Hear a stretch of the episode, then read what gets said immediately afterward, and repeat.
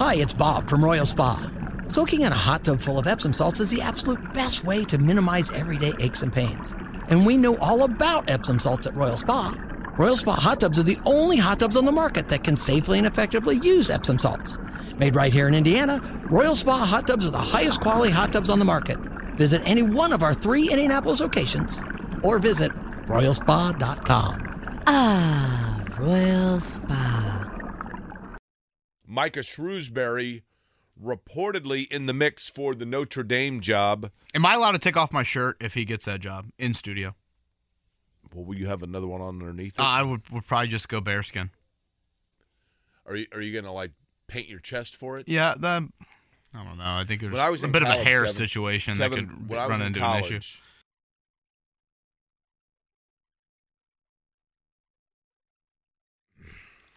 And no PBR, no longs. People are going to be disappointed, right? Um, I mean, I am. obviously those words Not were, about the shirt part. Yeah, uh, those words were said yesterday. Um, and I feel like I try to be a man of integrity and try to be one that follows through, and, and actions certainly speak louder than words. So, Jake, if you don't mind, I will go bearskin. Oh boy. Yeah. Sam, are you good at this? Yep. Yep. Right here. And I'll probably just leave the jacket on the chair just in case, you know, JMV or Jimmy Cook sits in the chair afterwards with this. And I do have I might put the jacket on. I'm gonna go run to I'm gonna go YouTube audience is having a is going to have a field day with this. I'm gonna go run to the break room and grab grab something. So you two just go ahead and chat for just a second, okay? I'll be right back. I'd like everybody to know. It's 7:01 a.m. I've I've never seen Kevin shirtless.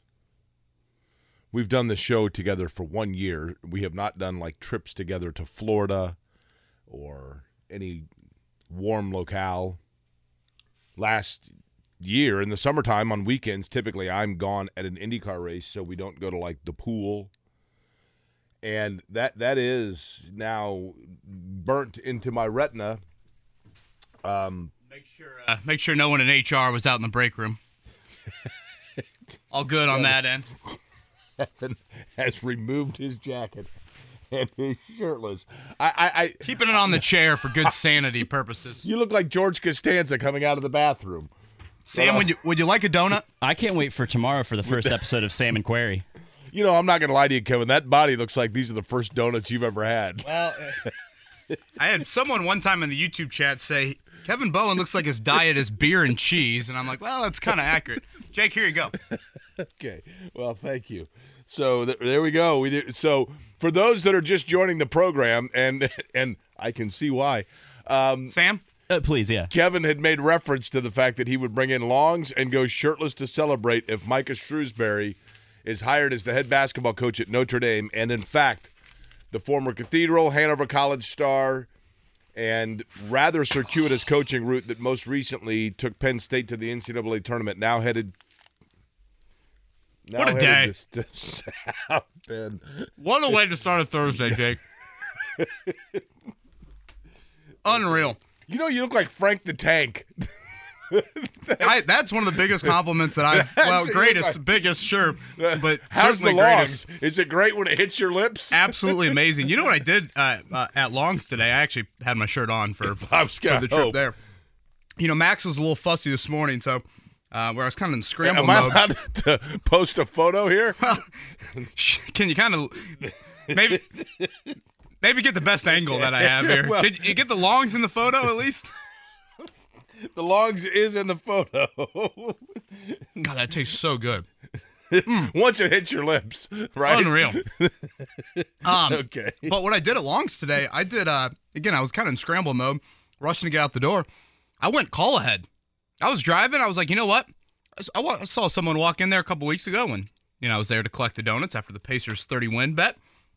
I was like, wow, I didn't know you could go, you know, little uh, call ahead. So I did pick up order in and out of Longs. Now I know some people might be disappointed about the lack of PBR. Um, full transparency, I certainly had a cold one last night. Um, And then realized you're out of it. well, uh, there one more in the downstairs fridge, but Jake, I am teaching a class at Bloomington later today, and I just felt, you know what? I don't know if the old PBR in the system heading down 37 uh, before teaching college. It actually might fit in pretty well, but um, I decided to hold off on that. So uh, we're going to go shirts and skins today. Okay. okay. Now, again, you think JMV will be a little frustrated? I, I, I got the jacket on, right? Just to make sure that he likes to switch chairs uh, throughout the studio. He doesn't like to sit on a warm seat, I believe is what he's said quite often. So I hope that our, you know, we do have a two hour break after our show until the noon show. I, I have never been more thankful that I wore a hat than today. Hang on. It's really rare for somebody to be this bold and also this considerate at the same time. Thank, well, Sam, I take that as a compliment. I take that as a compliment. Does this look weird the way that my hat is? This is actually perfect because now I have no peripheral vision. You vision. try not to look at me? I'm sorry. I can't see you. Were you talking to me? What, what about eye contact here? You know, read body language from your partner. I No, thought that's I- what's turned I us into one know. of the I don't know top that- 22 shows in the Yeah, mid market. I don't know, Kevin, that body language is what I'm going for this morning. If you're right? seeing this live on YouTube, this just looks like a meltdown. You have Jake with a sideways hat and then Kevin shirtless eating a donut. I'd like I'd like the record to state that I prefer this morning's body language to be celebrating yesterday's 100th birthday of Marcel Marceau, as in like silent, right? Gosh, that tastes so good. Um, and, and, you know, to be totally honest with you guys, if you're gonna go skins, this is the first day of 2023 to go skins. It's balmy out there, folks. It is. The car was fogging up big time on the drive in. Well, I wonder why. Yeah, About, I think it was 59 on the old temperature gauge. First time something shirtless has fogged up your car, Kev. Gosh, now that I'm looking at myself in the camera, we could definitely hit the old. Uh, we could we could hit the old upper body workout here. I mean, listen. A time or two. I am dad. I am very happy right now. I'm very happy about Micah Shrewsberry. I I am thrilled. Uh, Jake, I I don't know if it's like apples to apples, but Notre Dame basketball and IU football, I think, have a lot of similarities. You know, will the athletic department at those respective schools make a commitment to the second program, if you will? Basketball in Bloomington speaks for itself. Football in South Bend speaks for itself. And in Michael Shrewsberry's case, a buyout that reportedly was close to four million and a seven-year contract. That's a pretty big commitment by Jack Swarbrick. So for that reason, that makes me extra happy. And then also, Shrewsberry has great ties, obviously, throughout the state. And Penn State, I love the way they play. I think it's a very modern, fun style, which the fan base can gravitate towards. I think players enjoy playing. Um, I think it's what wins in today's basketball. Now, now I'm you're, thrilled. You're not doing this all three hours, are you? I mean, I feel like the temperature's pretty good in here. Sam, are you? I, look, am Are you I comfortable offended? with it? Sure, but can I? Should I warn you that right around nine o'clock is when people will actually start coming into the office? I know I am bored. I do feel bad about the um, janitorial lady that comes around. I'm thinking to myself, oh boy, should we close the door? You know how good longs are? So good. Longs are so good that my lack of appetite for my peripheral vision is not impacted. Now, I are those in the YouTube chat asking for me to lower the camera to get a full chest shot, Sam, or are they content with the, you know, kind of upper sternum shot so far? Uh, I don't think we've had necessarily any requests for you to. There's just somebody sent just a stop sign, just a picture of a stop sign.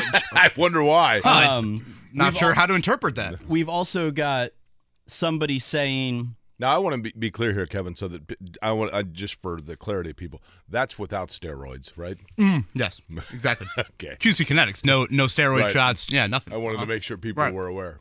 Save some ladies for the rest of us, Kevin. Thank you. To be honest, you are being praised. Like the YouTube chat is in love with this. Well, you know what? I am in love with Micah Shrewsberry. Um, so yeah, we could chat about that today. We'll see how long we can stay on track here for the next three hours. Uh, Scott Agness going to join us at 8.30. Zak Keefer at 9.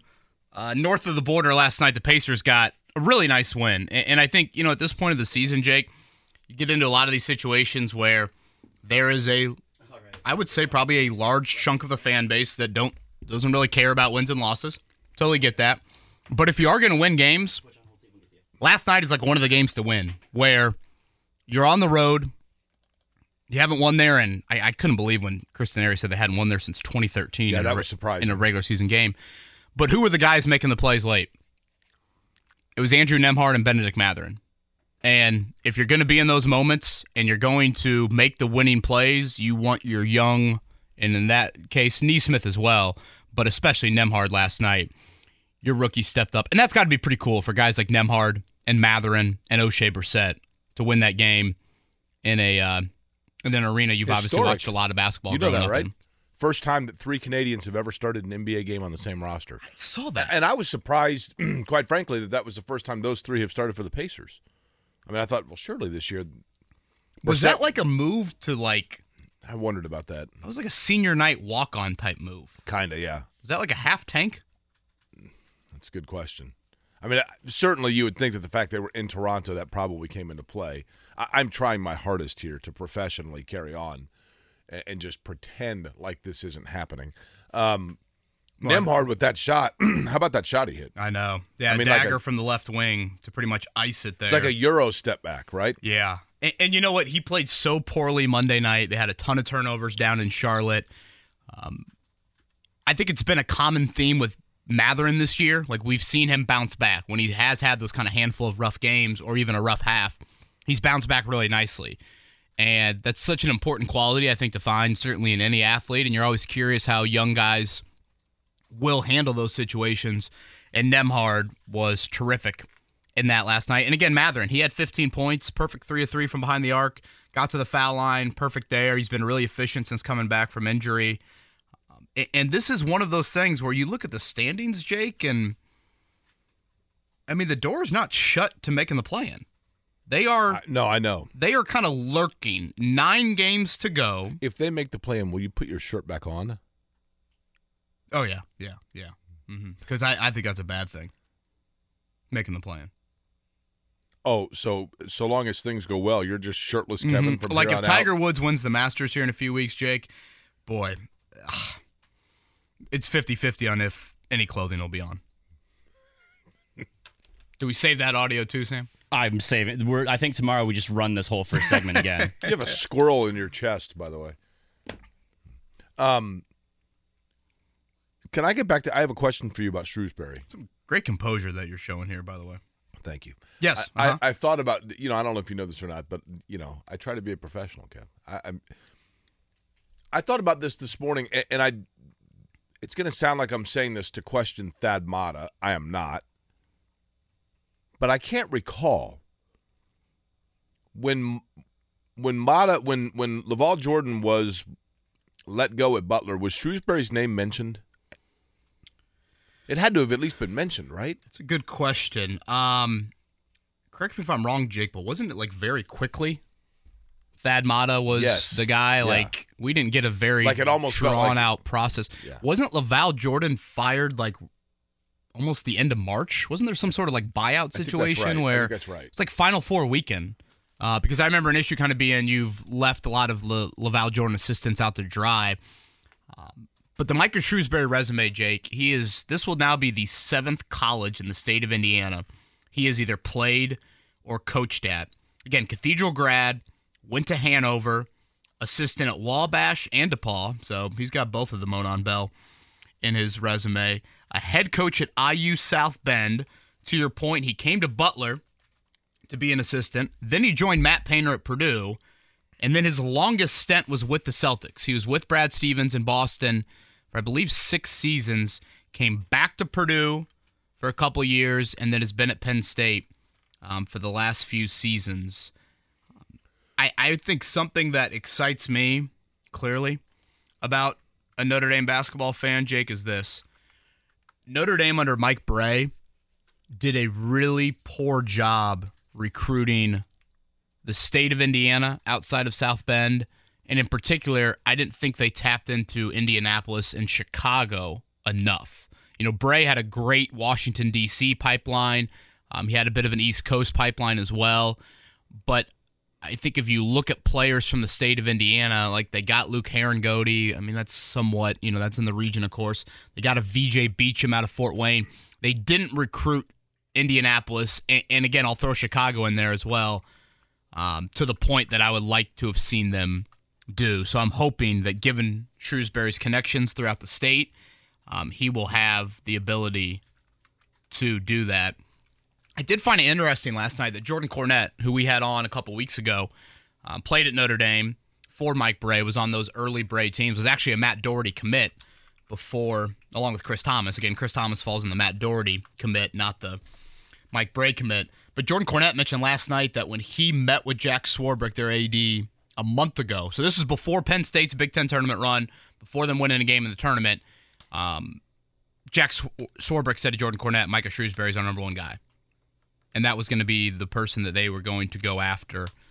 Um, you think Notre Dame's that much better of a job than Penn State? I was thinking about that as well. Um, let's begin with this. All things given equal, Kevin, if they were equal, I'm saying, if they were considered to be equal jobs, home is home first, right? And I don't know the fam, you, know, the familial dynamics of Michael Shrewsberry, but he's roughly my age, so he's a few years younger than I. But you know, being within three hours, I, but when I say familial dynamic, I mean I don't know if his parents are still living, what their health situation. I mean all those things, right? But the reality is, you're within. It's you reach an age where being within two and a half to three hours of your home, your original home base, is more advantageous than being, you know, 12 hours, right? That's number one. Familiarity. I, I'm sure going to Cathedral, as you can attest to, Kevin, there is a probably a, a link to a Notre Dame that is very, you know, obviously. I mean, it goes without saying there were probably plenty of people that he walked the halls with in high school that were huge Notre Dame fans of fans of Notre Dame sports or went to Notre Dame. So there's probably a feeling of getting the keys to the kingdom, so to speak, and being able to run that for them. And then on top of that, I do think that it historically is a better job. Yes, I mean, you know, Notre Dame does have it has an underrated basketball history, quite frankly. I mean, they've had great players that have gone through there. They've had great tournament moments. They've gone deep in tournaments you know they've they've been highly seeded. They're in a good league. So Penn State, obviously, but no, I, I think it's a pretty good job actually. Yeah, I worry a little bit about the modern elements of okay, how committed are you from an NIL standpoint? I think their football program has battled that a little bit here in, in just the last couple of years. So I, I would think the same would apply for basketball. You know, transfer portal, how how active can you be there from a you know credits transferring those sorts of things but I am beyond thrilled by this. Do you think? Do you think the shirt off will help get Micah Shrewsberry on the show? No, potentially. No, I don't think that really will. Whack, The car's actually turned around and he's headed Oh, back okay. to State College. That's right. He okay. just did a U-turn in Youngstown. I thought he'd appreciate the passion, maybe. uh, Braden Shrewsberry, Yeah, his son, right? six-two guard, 175 pounds, three-star recruit, verbally committed and signed to the Nittany Lions of Penn State. I saw Kyle Neddenriep. that changes, right? saw Kyle Neddenriep mention last night. Logan Imes from um, Zionsville. He is a Penn State commit. Uh, he had a great sectional run for a minute there. It looked like he was going to take the Eagles on kind of a Braden Smith type run from the previous year through that sectional. I think the phrase that Kyle used last night for Logan was he's in a holding pattern on his future. So you do feel, certainly for people like that, from a scholarship standpoint, how it will work out. Notre Dame needs a ton of help. They had a lot of like six year seniors, like COVID year seniors. So, and I think at least four guys have already put their names in the portal. Um, I did see last night, and we talked with Kyle Neddenriep about this on Tuesday's show. Markus Burton from Penn, who I think at this point is pretty much going to be Mr. Basketball in the state this year. Uh, he has always been committed to Notre Dame, even without a coach, and he said that he's looking forward to playing for Micah Shrewsberry. So Here's an interesting fact for you about Logan Imes. I hope I'm pronouncing that last name right. I'm looking. I think that is right. I- I'm looking at his rivals or one of these profiles. Three star recruit out of Zionsville. It's got a picture of him in his AAU team. The jersey he's wearing on the top. It's a white jersey on the top. It has three stripes: green, white, and orange. Whoa. Isn't that the Ireland flag there? Irish flag? Come on now. Did he know something? I'm looking at the side at, for crystal ball predictions. I'm thinking they should ask Logan that. How about the Can, other? can you can you not lean back and completely relax there? Like oh, you- I went to the doctor a few weeks ago. He said I need to work on my posture. hell, that that would, yeah. I you- find that you're staring a lot at Sam here early in the show. I've never looked more at my computer screen in my life. That's not good for your eyes. You're probably right. You're gonna go blind. You sit that close to that thing. Um, the other reported name, Jake, that I guess Notre Dame talked to somewhat late in the process. Uh, my hint is he's playing, he's coaching this weekend. A coach that Notre Dame talked to late in the process. Now, let me ask you this: Do you believe that this coach? Okay, the the full the full stretch I- with the arms out. Early in the morning. Do you not stretch early in the morning? Yeah, before I get here. Yes, I do. And and then I put a shirt on. And I'm done stretching for the day. again, tell you what, people, walk outside today and tell me you don't want to be shirtless. It's balmy. Feels great. It is nice out. It is nice out, but it's supposed to rain all day, right? I believe so. Okay, so this is a coach that you are saying. Nothing's raining on my parade, though. So this coach is in the tournament right now, right? Correct. Uh huh. Yep. And do you believe that they talked to him before Shrewsberry? You know, it seemed like if you read the reports, there was some, hey, Notre Dame has placed an offer. He's going to go back to Penn State, see what Penn State has to say. And I think at that point, you know, if you're Notre Dame, you just do your due diligence and say, okay, what would be plan B? How would we pivot? And so I guess this would have been the potential pivot move. You know that I love trivia, right? Uh huh. Does this guy have Indiana ties? Yeah. Princeton. Not Princeton, but you're very hot. Has he had any? Which is what a lot of the people in the YouTube chat are saying about me today. Yeah, Uh-huh. Hardly. Yep. Uh, uh-huh. I've been compared to Eric Musselman. You see, Musselman takes off his shirt after big wins. Well, that would be, let me be very clear, M U S S E L and not S C L E. I just want to make sure that everybody is aware. Uh, Creighton. Creighton, Greg McDermott. Yeah. Princeton playing Greg McDermott. Uh, you know, a little Indiana tie, right? With Doug playing for the Oh, Pacers. yeah. And that would, he's a good coach, clearly, right? Uh, so yeah, we'll talk about the Sweet 16 coming up tonight. Again, if you look at your bracket, bottom left, bottom right, those are the two regions we will get to tonight. Um, ironically, um, if you look at the point spreads, you've got the first game of the night that's pretty much a pick 'em. Michigan State is a one and a half point favorite over Kansas State. How about Jake? Of the 16 coaches left, Izzo's the only one to have um, won a national title. Boy, I'll tell you, of the schools remaining, there are only Michigan State, Arkansas, Connecticut. UCLA, of course. Well, I'm thinking that, um, yeah, that have, that actually that have won it all. I was going to say that have even been to a Final Four. UCLA, and then looking at the games tomorrow uh, of of former national champions, there are none playing tomorrow. How many times did Houston get to the title game? Houston has been to the Final Four six times. They went to the title game in, I have to think about this, uh, 84, Is that it? 69, 84, 83. I- I can't remember in 84 if they went to the title game. I mean, the Final Four in 84 was Virginia, Georgia, or Houston, Kentucky. Yeah, so they went in 84. So 83 and 84, they were in the title game. 69 as well, I think. So that'll be our lead off tonight. Kansas State and Michigan State. Again, a one and a half point favorite there, Sparty. Um, the next game of the night will be in that West region. That will be Arkansas UConn. It's pretty crazy to think Arkansas is looking for their third straight Elite Eight. Um, morning, Scotty.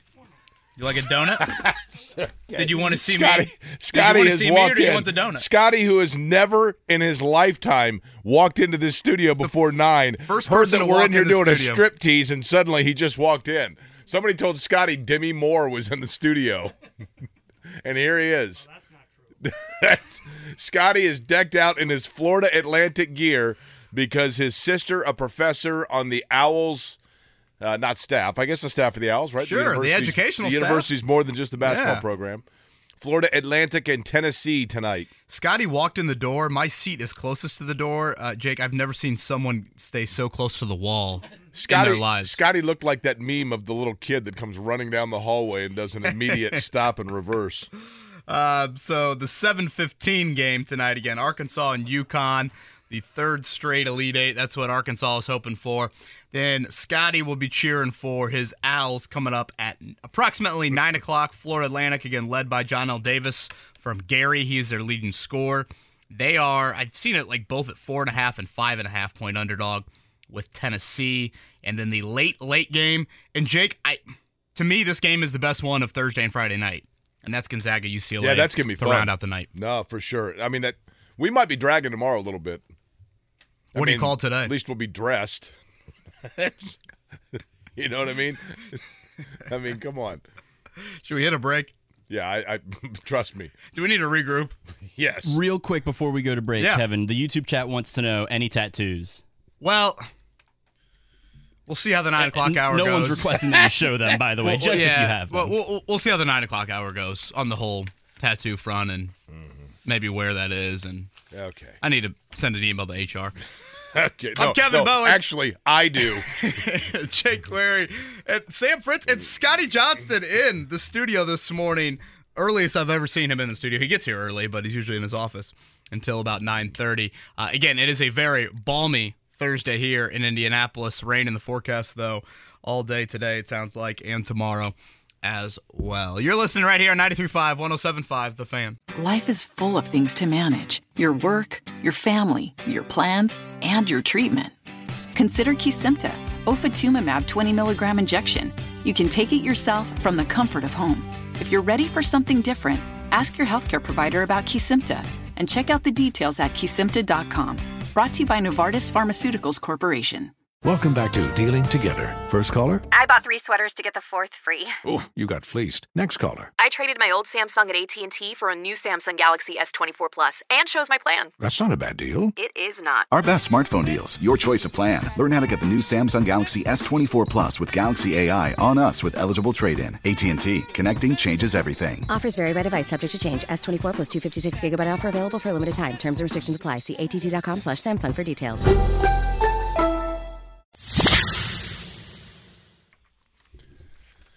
Well, I've got news for everybody on an update. It is four or so minutes later than the last time we talked to you, and still no shirt in studio. We doing this the whole way, are we? It's been a good start. You- I, you know, if it's a great start, why would you derail the train? You know, I Uh, haven't hey, been Jake. told otherwise.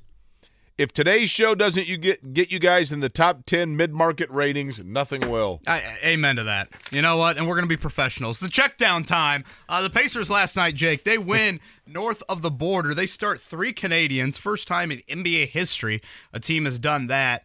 Uh, and all three of them played very well. Uh, no one better than Andrew Nembhard, 25 and 10. Bennedict Mathurin had 15. And the Oshae Brissett had 9, 118, 111. The Pacers beat the Raptors. Toronto had won seven straight at home. And Jake, the Pacers are just kind of lurking. Nine games to go, and right now a game and a half back of the final playing spot. If you look at the remaining schedule for Indiana, I'm going to read them off. You tell me if you think they win it. You ready? At Boston, no, at Atlanta, mm, yeah, Dallas, no, Milwaukee, no, Oklahoma City, yes. at Cleveland, Gosh, with some of these playoff teams, I'm like, are they going to be resting? I'll say no. New York at home, Yes, Detroit at home, yes, at New York. sure. Okay, that puts you out with a winning four of your last five, and that finishes them at 38. And I don't, you know, they've got nine to go. I, I feel like six and three at the bare minimum. well, that can't be right. Wait minute, Maybe one, seven and three. two. Okay, yeah, 38 and 44. Yeah, I think they need to go seven and two, six and three, something around there. Um, I saw they have the fourth hardest schedule remaining of any team in the league. But again, you're going to start to get into some of these resting moments from teams. Again, one and a half back of Chicago, two back of the Raptors. They have the tiebreaker of both of those teams. So if it gets into the tiebreaker situation, Jake, we could be talking about the Pacers playing a, in a road playing game here in mid-April. Now, I've always forgot, I, I always forget this, so remind me. If you make the play in game yeah. and lose, do you go back into the lottery? Yes. Okay. the lottery is still taking all the teams that are not seeded one So- through eight. So the lottery is teams that are not playing in a playoff series. Correct. Okay. Yeah, and, and I guess just to go over the play-in, and I know we're kind of going long on this segment.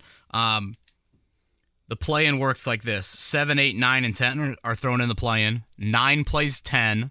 The loser of that season over. Winner of that extends their season for one more night. Seven plays eight. Winner of that, they get the two seed in an actual series. The loser of that plays the winner of 9 10. Those two play each other. The winner becomes the eight seed. The loser, their season's over. Uh, college basketball, Michigan State, Kansas State. That's a 7-3 matchup tonight, 6:30 in TBS. 45 minutes after that game tips, it's Arkansas and Connecticut. That's an 8-4 matchup. But whoo, pig suey. Look out for the Connecticut's good though, Kevin. To your point, uh, but Arkansas, I just kind of like Arkansas. We'll see what happens there though. Connecticut does. Uh, Connecticut's just fast, man. They can they can play. Florida Atlantic and Tennessee at nine o'clock tonight on TBS, and then the nightcap that I think Kevin Bowen is going to put his shirt back on for, but he anticipates Gonzaga and UCLA a three-two matchup. That is a nine forty-five tip on CBS. So you can expect for us tomorrow, not PBR, not longs, plenty of caffeine, right? Yes, uh, plenty of caffeine on that one. Gosh, that's approximate too. How about Vegas for the regional, Jake? Those West games. That'd be. I mean, Madison Square Garden and Vegas are our two venues for tonight. That would be pretty fun, right? Do I belong in Vegas right now? Hey, bud, you want to put a shirt on? Feel kind of weird. I got to ask you twice. Uh, Sam, you said Scott Agness around eight today. We're going to bump him up a little bit earlier. Eight ish, yes. So we'll talk Pacers with Scott Agness. You see, uh, Buddy Hield got the old fine for 25 grand, right? Tossing the middle finger in the air a few times. Did you watch the video? It was hilarious. It's an expensive bird. It was. I was like, who, who is he gesturing towards? So we'll talk to Scott about that. And again, impressive win last night for the Pacers in Toronto. Zak Keefer was at the Ohio State Pro Day yesterday. Alabama's today. Kentucky's tomorrow. I believe Zach is off to Kentucky. So we'll chat with him about that. Uh, do we expect a little bit more of a Colts contingent in Lexington, considering Will Levis is probably more likely to be in the Colts range than CJ Stroud? We'll address that coming up next. Kevin and Query right here on a very warm but overcast Thursday in Indy. Kevin and Query on 93.5 and 107.5. The Fan. It is 19 minutes before the hour of 8 o'clock, which mercifully means it's two hours and 19 minutes before the end of this program. Um, Wait, that's usually the line that I, I say.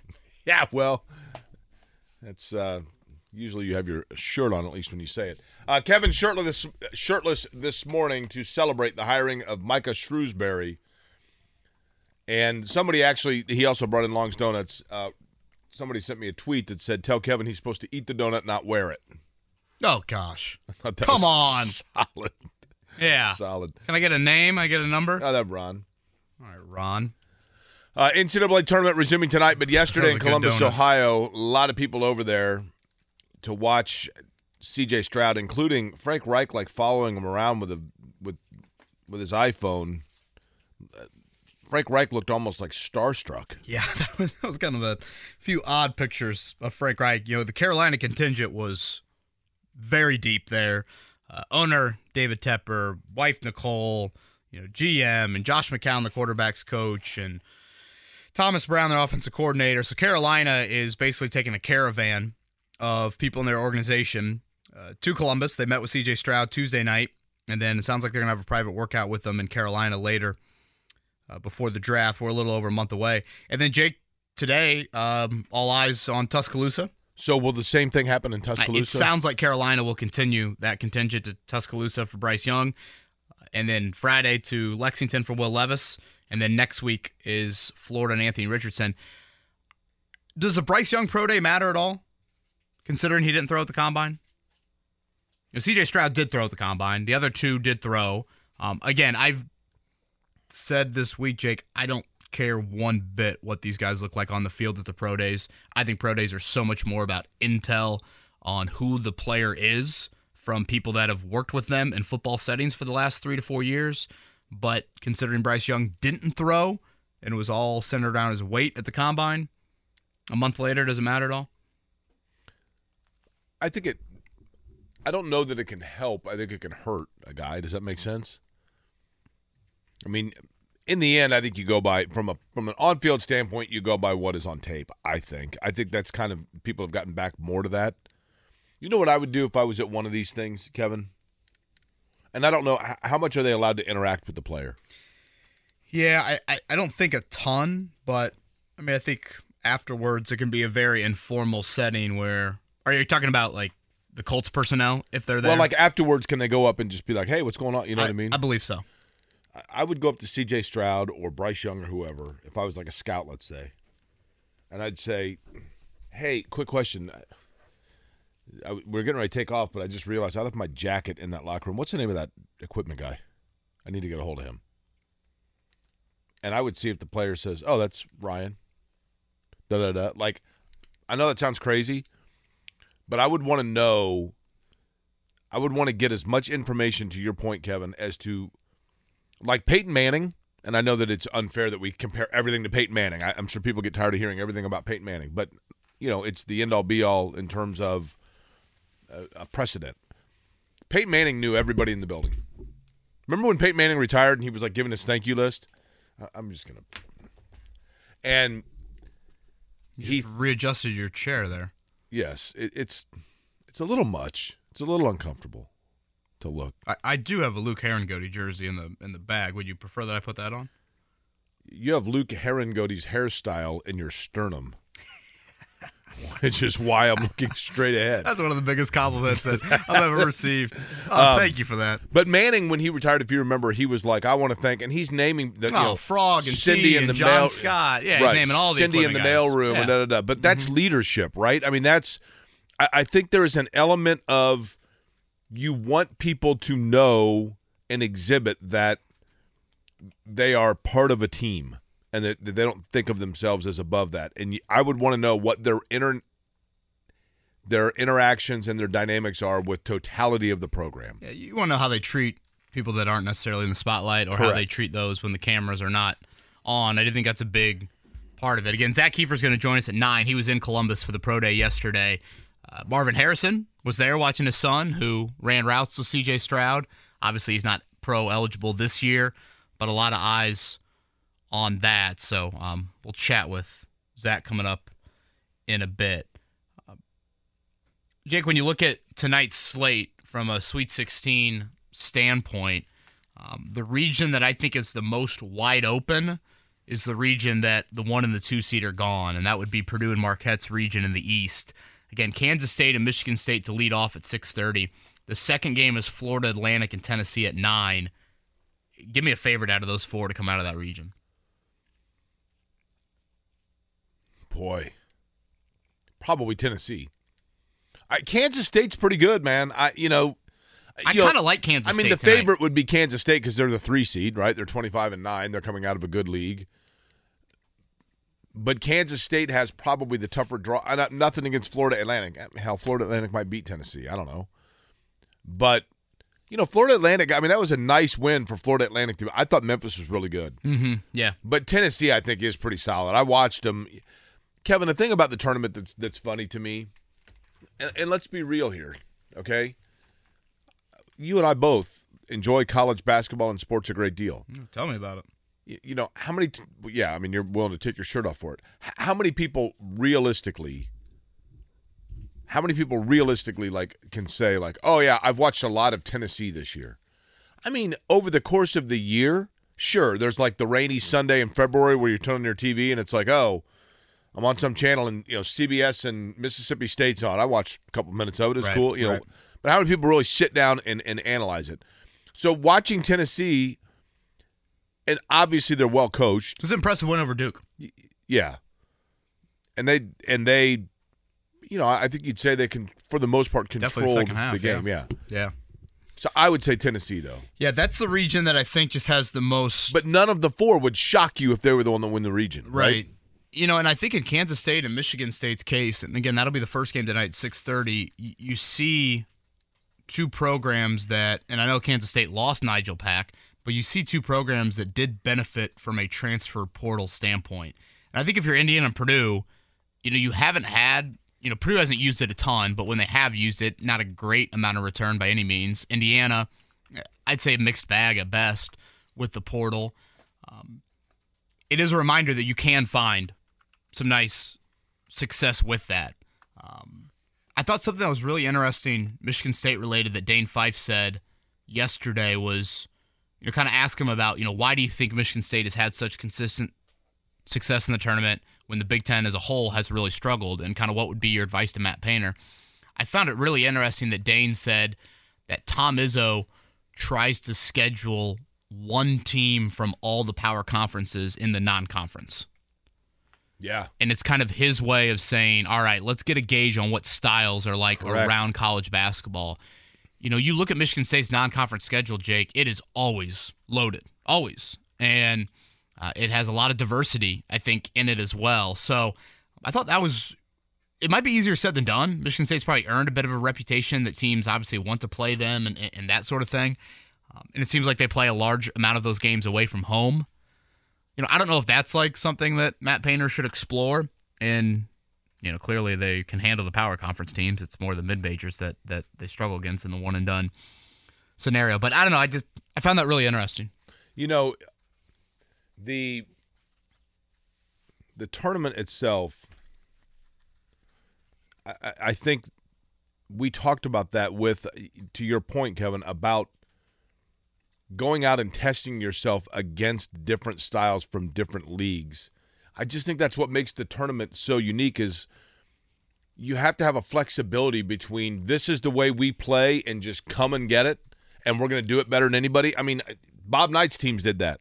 Look, we run a motion offense and we're going to run man to man and that's and, and we believe that we do that in a way that that it's better than anybody else. So come and get it. And it worked, right?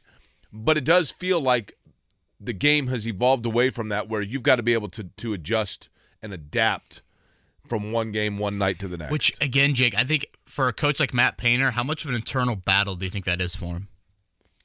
Like you just became the number one seed this season. You just won the Big Ten conference by three games. You just won the Big Ten tournament, and you're gonna have to realize with ten minutes to go in the game, oh man, I need to adapt to them. You know, if you're a Yeah. coach, first off, I think any human being, uh, all all humans have egos. I think you're in a position of authority like that. Your I- I ego's a little I bit don't. big, bigger. Uh, I would I would beg to differ. I think we have some audio drops that potentially indicate that. um, there's probably this battle that you fight as a coach of being like, hey, over the course of 40 minutes, our good is going to be better than Fairleigh Dickinson's good. Like, Right. eventually, we're going to impose our will. But it is interesting. and, they're going to wilt. I mean, Kevin, it's interesting that Dane Fife would tip that hand about Michigan State a little bit yesterday, or Tom Izzo's approach, and that is undoubtedly the Big Ten team that is the most consistent in terms of March success. Right? Oh yeah, easily, easily. Um, so that is the East region tonight. Again, the West region, Arkansas, UConn at seven fifteen. UConn is favored by four and a half in that one, and UCLA favored by one and a half over Gonzaga. It is the 17 year anniversary of Gonzaga and UCLA in the Sweet 16. Arguably Gonzaga's best chance to win a title. That was Adam Morrison in tears as they blew a what was it, eight point lead less than a minute ago. Yeah, and I yeah, and that was the sitting on the floor incredulous pulling the jersey up over the eyes, right? Yeah. And he he was a heck of a player. I remember that was the year that he and Jimmer Fredette were both it was like one night one would have 40, the other Right, would have uh-huh. 42. It was amazing. Now was that the Final Four that we were talking about l- yesterday? I think that was the 2006 tourney. We were talking about that Final Four here. That was That's right. Florida and or um, L- Florida, LSU, UCLA. UCLA, and Was it George Mason? George Mason. That's correct.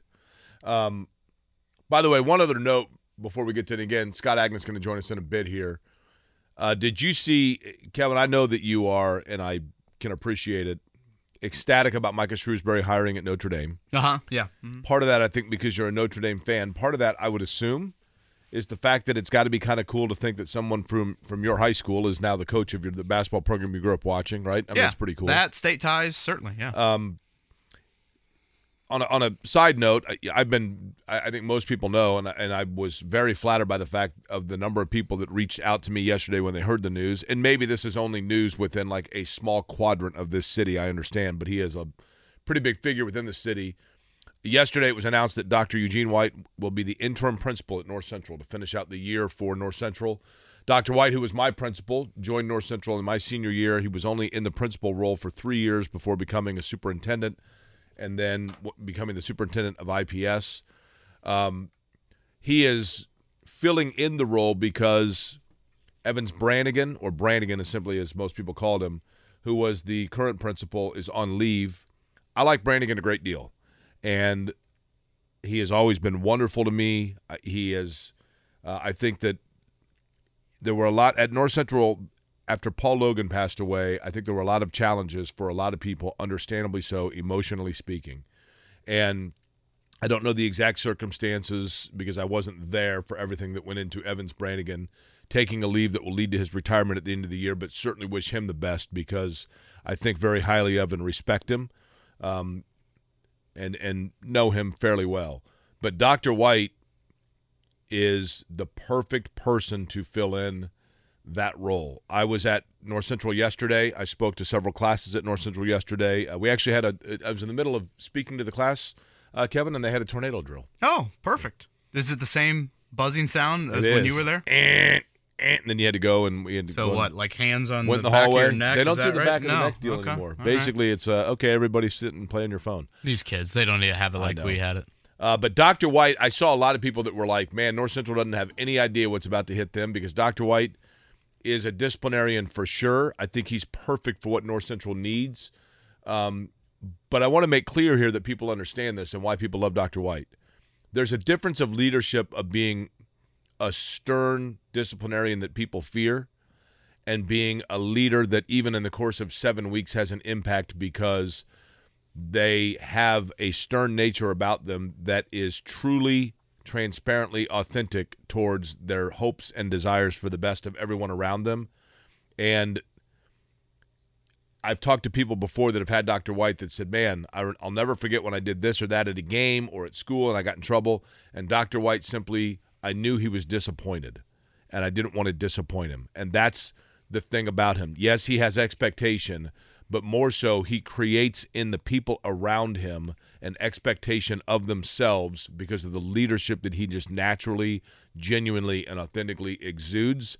Um, he is an absolute he is the perfect delivery and i could not be more thrilled and i wish the best for the kids at north central and i am absolutely pleased to the t even though i'm not a parent that the kids at north central high school will be able to be blessed with for even albeit a short amount of time the greatness that we witnessed Jake, when I was at your 50th birthday and saw your emotion when you saw Dr. White, that told me everything I needed oh unbelievable. to know about what he's meant to you and what he still means. And, you know, I think, you know, someone with two young kids, you think moving forward in life, just you want them to have leaders and role models that um, they feel like they can emulate and um, are great examples of how life should be lived. And I think Dr. White has certainly been that for you. And hopefully he will pass that on to Washington Township again um, in his role.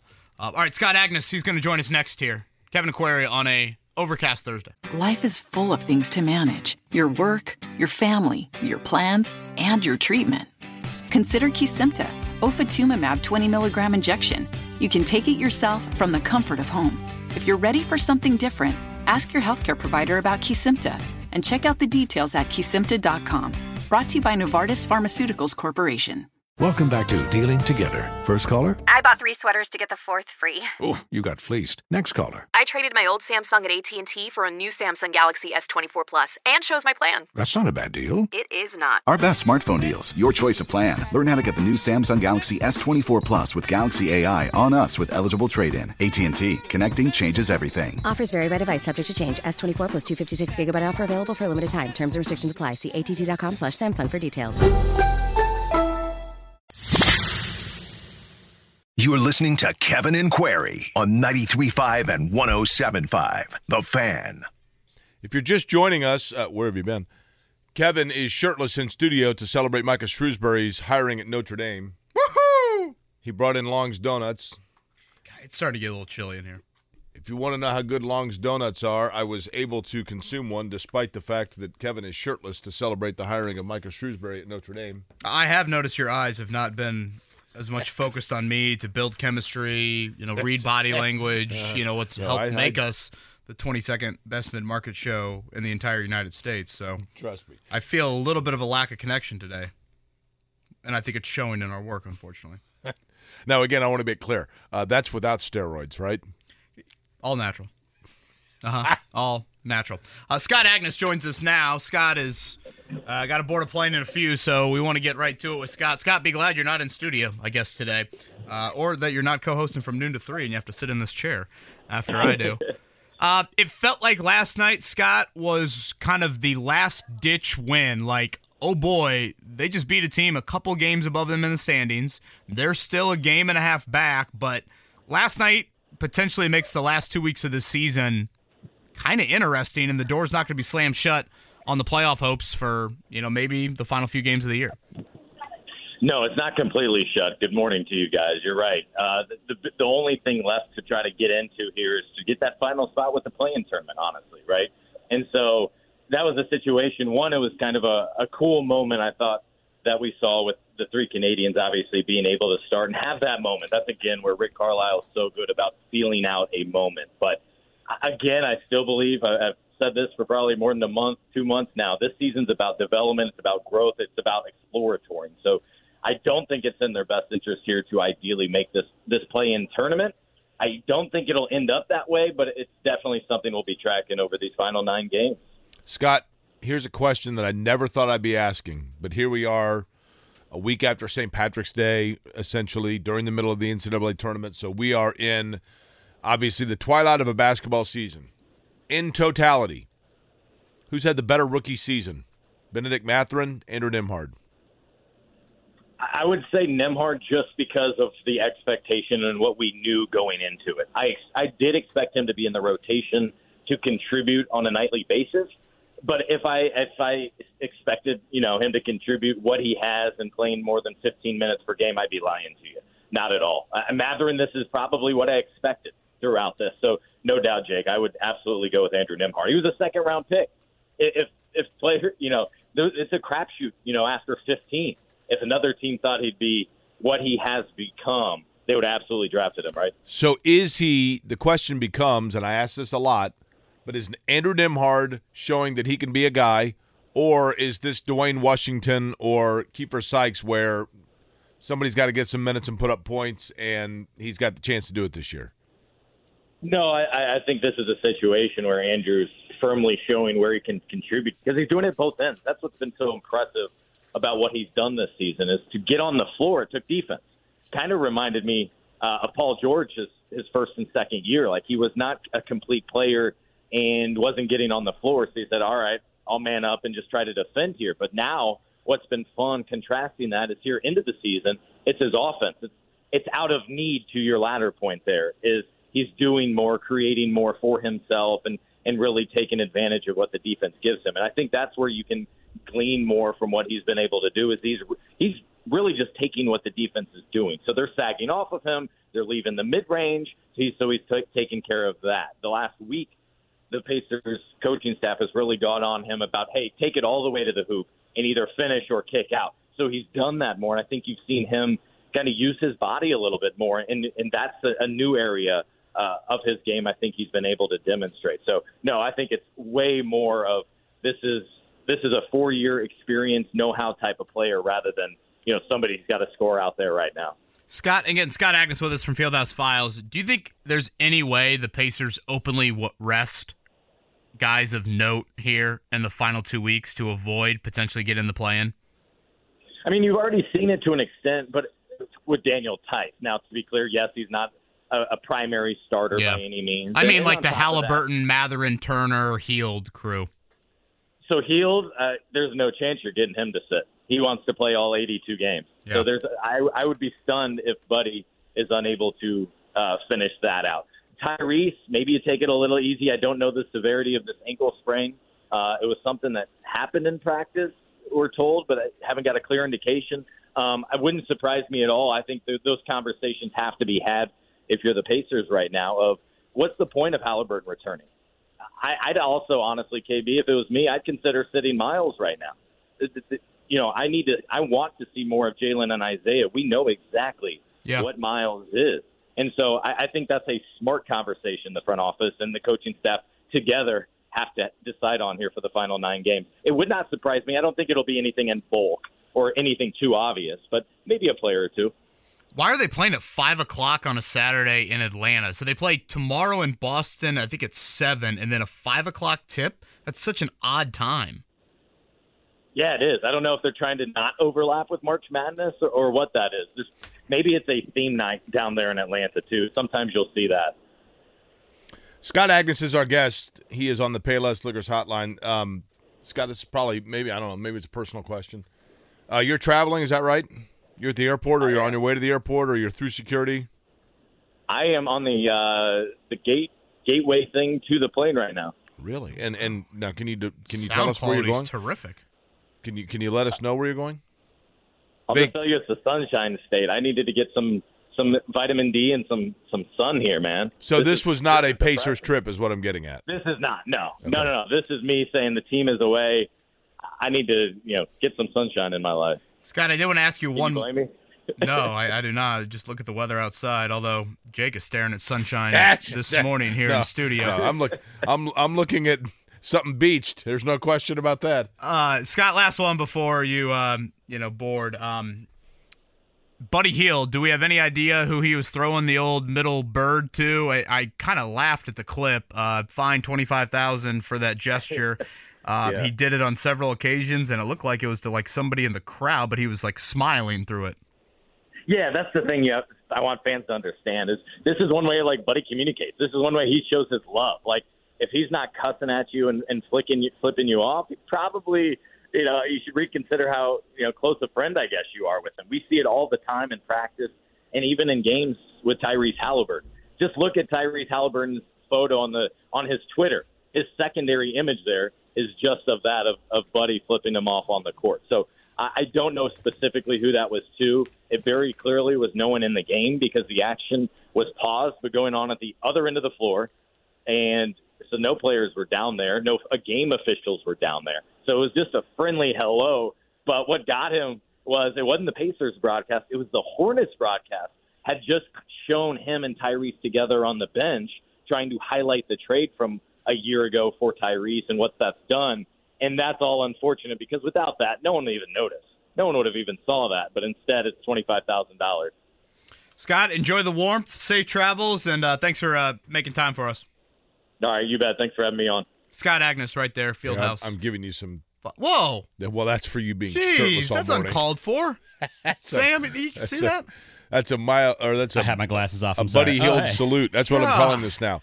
For you wearing no shirt this morning, I'm giving you the buddy Take a heeled picture salute. of that and file something to HR. I'm going my second longs donut. I wouldn't have been able You to guys tell. want another? N- no. You good? okay, thanks. I'd just like to say, Kevin. That Sam, you good? I, I am good, thank you. Uh, but you you deserve a little bit of credit here. You know, it, you've you've taken some some hits, some jokes, but what you're doing it takes confidence. I think the confidence tends to rise naturally the longer you're doing it. In for a penny, in for a pound. I, I- I must admit, it is getting a little chilly, and I'm a little nervous how that could impact the the continued viewing session. If you catch my drift. Oh, you're gonna bail halfway through? Well, I Did you bring a shirt? yeah, I got the. You want to see the hair and goatee jersey? You want to see it? Now this is from their Big East days, of course. Ke- Kevin has got. By the way, the hair and goatee chest hair line is I, people are said that's that's the best line that you've ever had.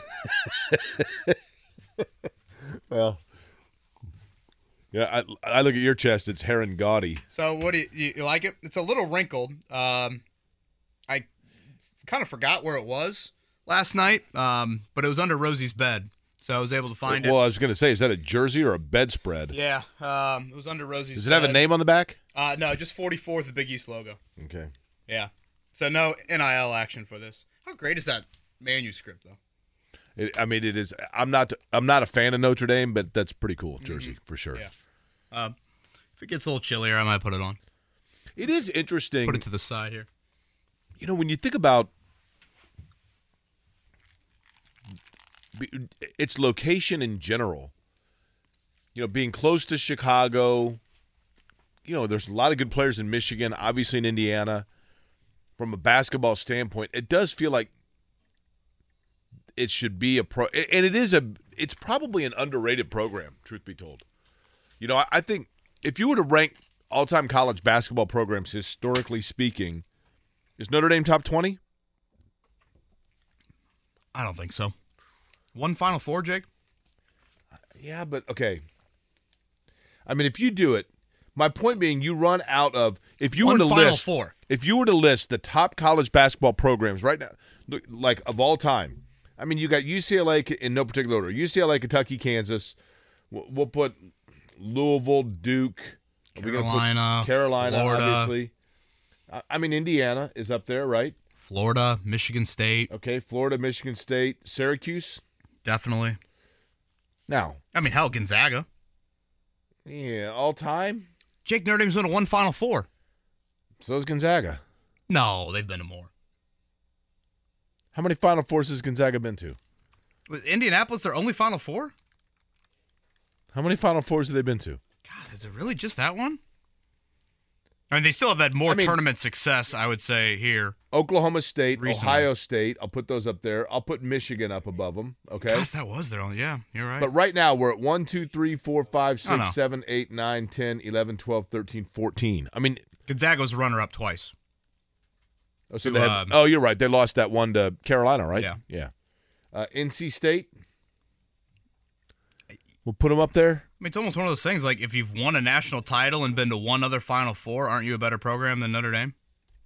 I mean, hell, arguably, if you've just won a national title. I mean, I, I, I appreciate you trying to carry the Notre Dame torch. If you know, I, if you would I like mean, to I- take off your shirt, I'm- you know, feel feel free to celebrate I with I don't me. want to upstage here.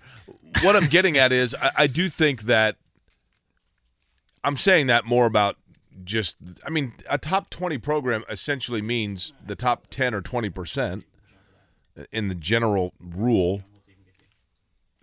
I, I think if you had to go with, and now I realize they're weird disclaimers, but if you're going with the best programs to not have multiple Final Fours, they're probably the best. well, I mean, yeah. I mean, that's yeah. but they've had great moments in tournament history. They've been a part of a lot of history in college basketball. Yeah, I mean they've had great individual moments, and again, in the last decade, I mean those back-to-back Elite Eight runs, they were on the brink of.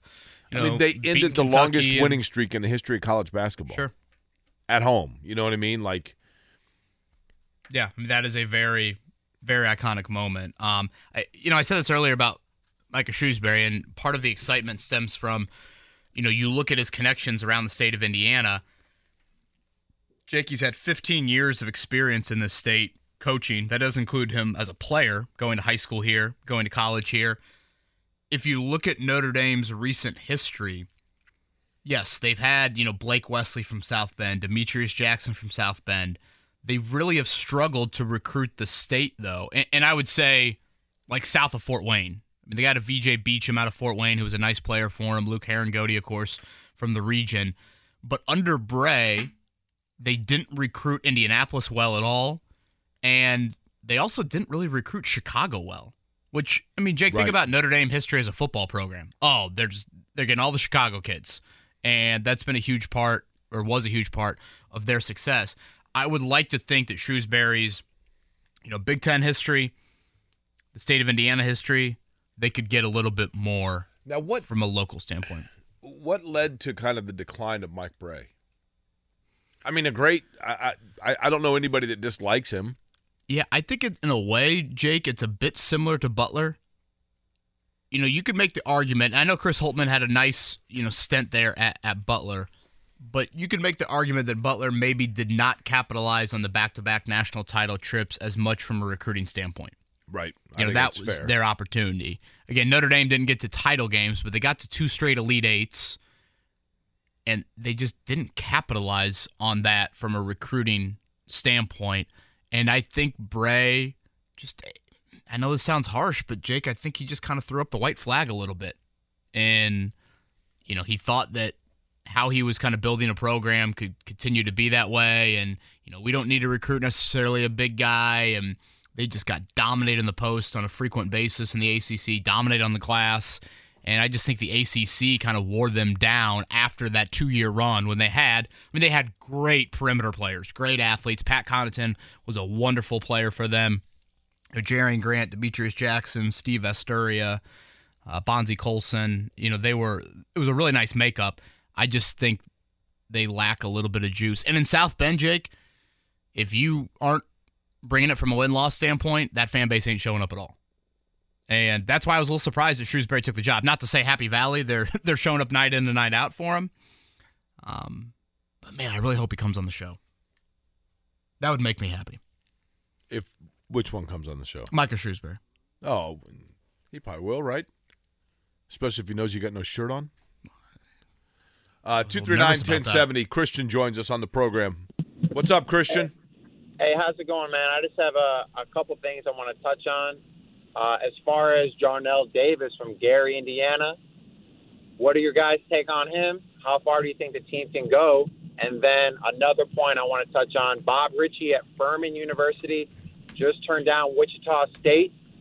I'm not sure how you, if you guys follow the Southern Conference. Do you think that he should stay? What's your point of view? Love what watching, and listen to you guys. Have a happy day. Appreciate it. Um, Christian's getting into the weeds there a bit. Um, L. Davis, I've really enjoyed watching Florida Atlantic. I thought it was interesting, Jake. We had Kyle Neddenriep on earlier this week. He mentioned how, you know, that was the year that, you know, COVID hit right, what, right after sectionals, if I'm not mistaken. And L. Davis was a member of the Indiana All Star team, but yet you didn't have those games. And I think you get this with the Indiana All Stars a little bit. You kind of get to those corners of the state, guys make the team, and then they show up for those games and they really impress, even though you didn't hear a lot about them. Part of it is just, again, corner of the state bias, and we just don't pay as much attention to those.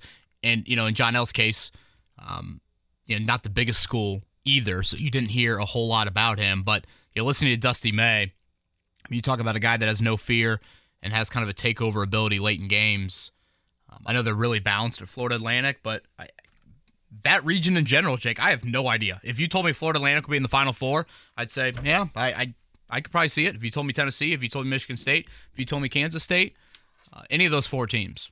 You know, the thing about Davis, if you look at what he said after their game when they got into the Sweet 16, everybody's cussing, by the way, nowadays, post game. Mathurin cussed last night. You know, one of the things, on a side note, one of the things that drives me bonkers is when athletes or coaches are being interviewed by a female and they say man.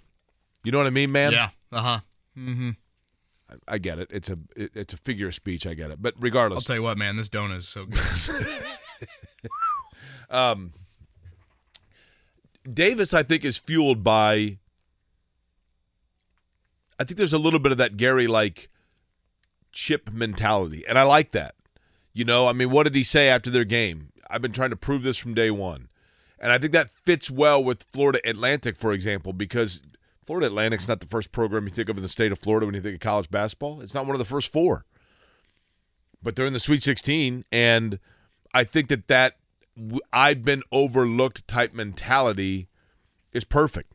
And, and it's worked for them. And I think it works for him. I, I think that's absolutely what he kind of uses and, and, I love that. I like that internal drive and that sort of personal like perseverant mentality. And if I'm not mistaken, Jake, I bring up that COVID year for him in high school.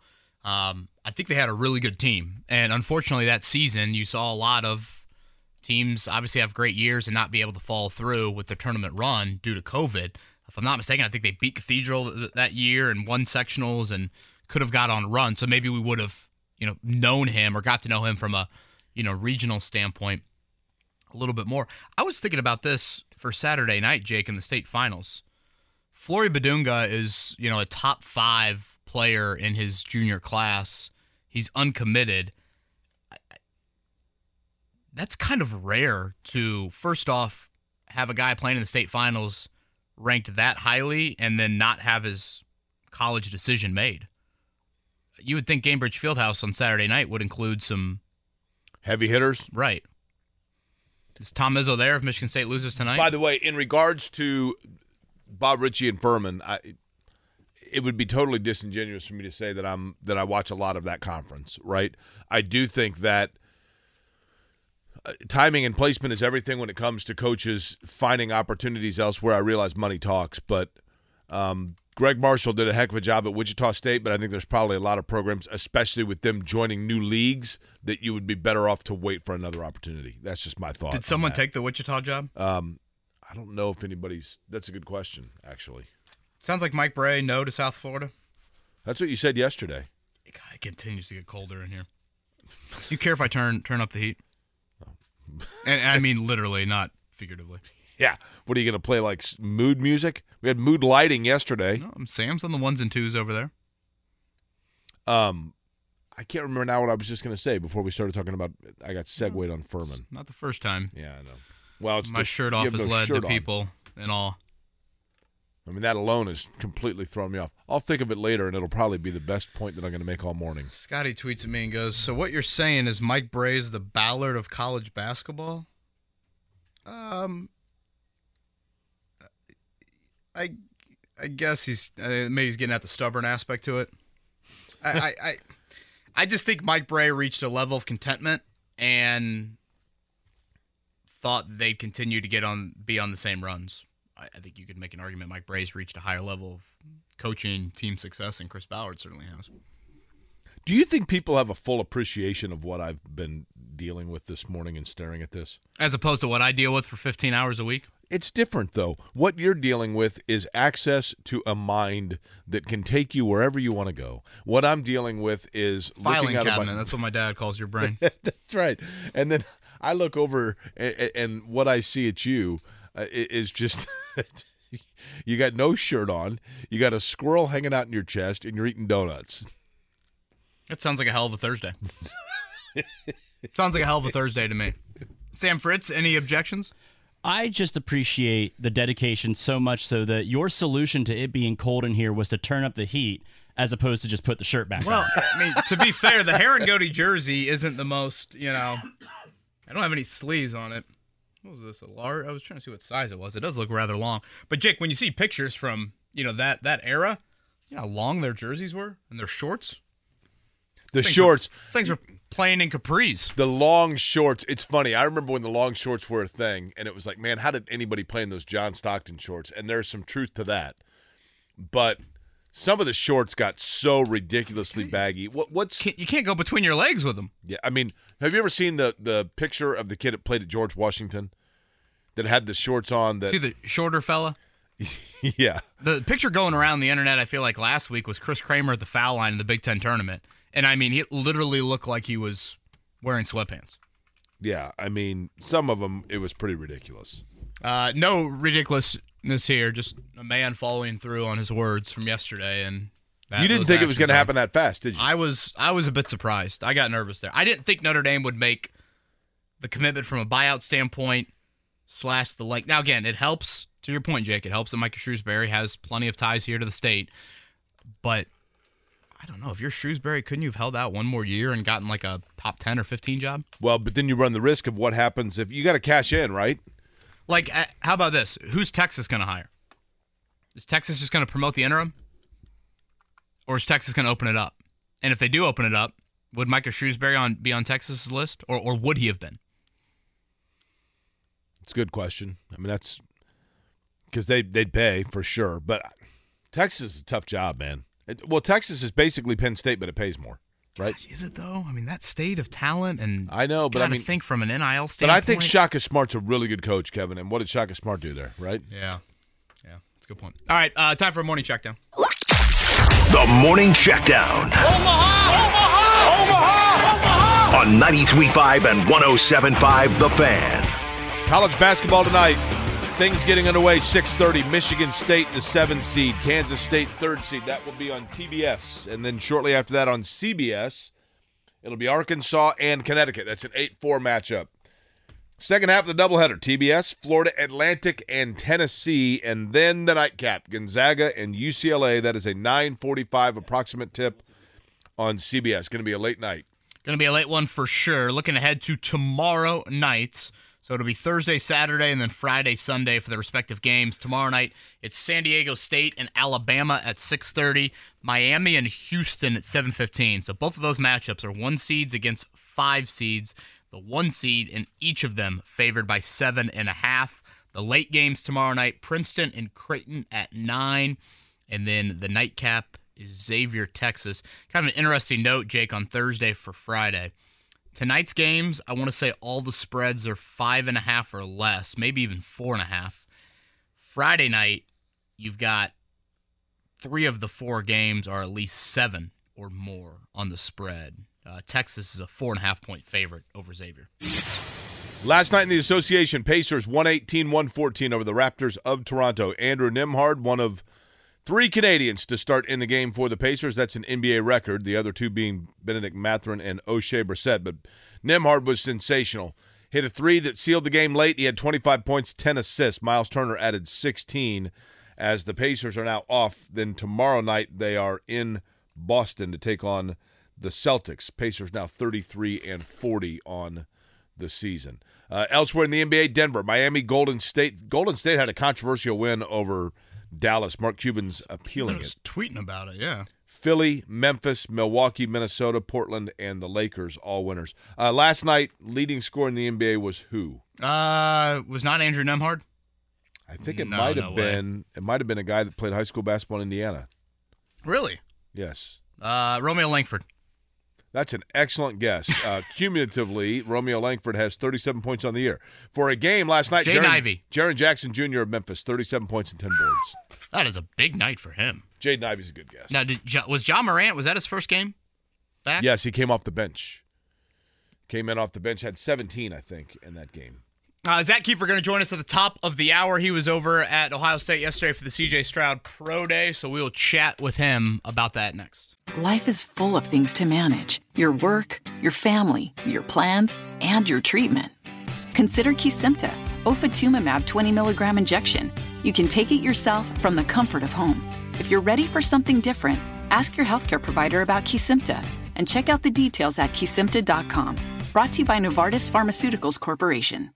Welcome back to Dealing Together. First caller? I bought three sweaters to get the fourth free. Oh, you got fleeced. Next caller. I traded my old Samsung at AT&T for a new Samsung Galaxy S24 Plus and shows my plan. That's not a bad deal. It is not. Our best smartphone deals, your choice of plan. Learn how to get the new Samsung Galaxy S24 Plus with Galaxy AI on us with eligible trade-in. AT&T. Connecting changes everything. Offers vary by device, subject to change. S24 plus 256 gigabyte offer available for a limited time. Terms and restrictions apply. See att.com slash Samsung for details. It's Kevin and Query on 93.5 and 107.5. The Fan. Okay. Okay. This was not my suggestion, to be very clear. I was told to play mood music. Which that's what Jake said. I am here doing my job. That, that was not a request. It was a very flippant and sarcastic suggestion. This song, by the way, George Michael, one of the most underappreciated talents of his era. He wrote that song when he was, I believe, 14. 14 or 15. Really? Yeah, and then he and Andrew Ridgeley eventually recorded it together as Wham before Michael's solo career. Someone mentioned that your Kevin, your body looks like a 14 year old.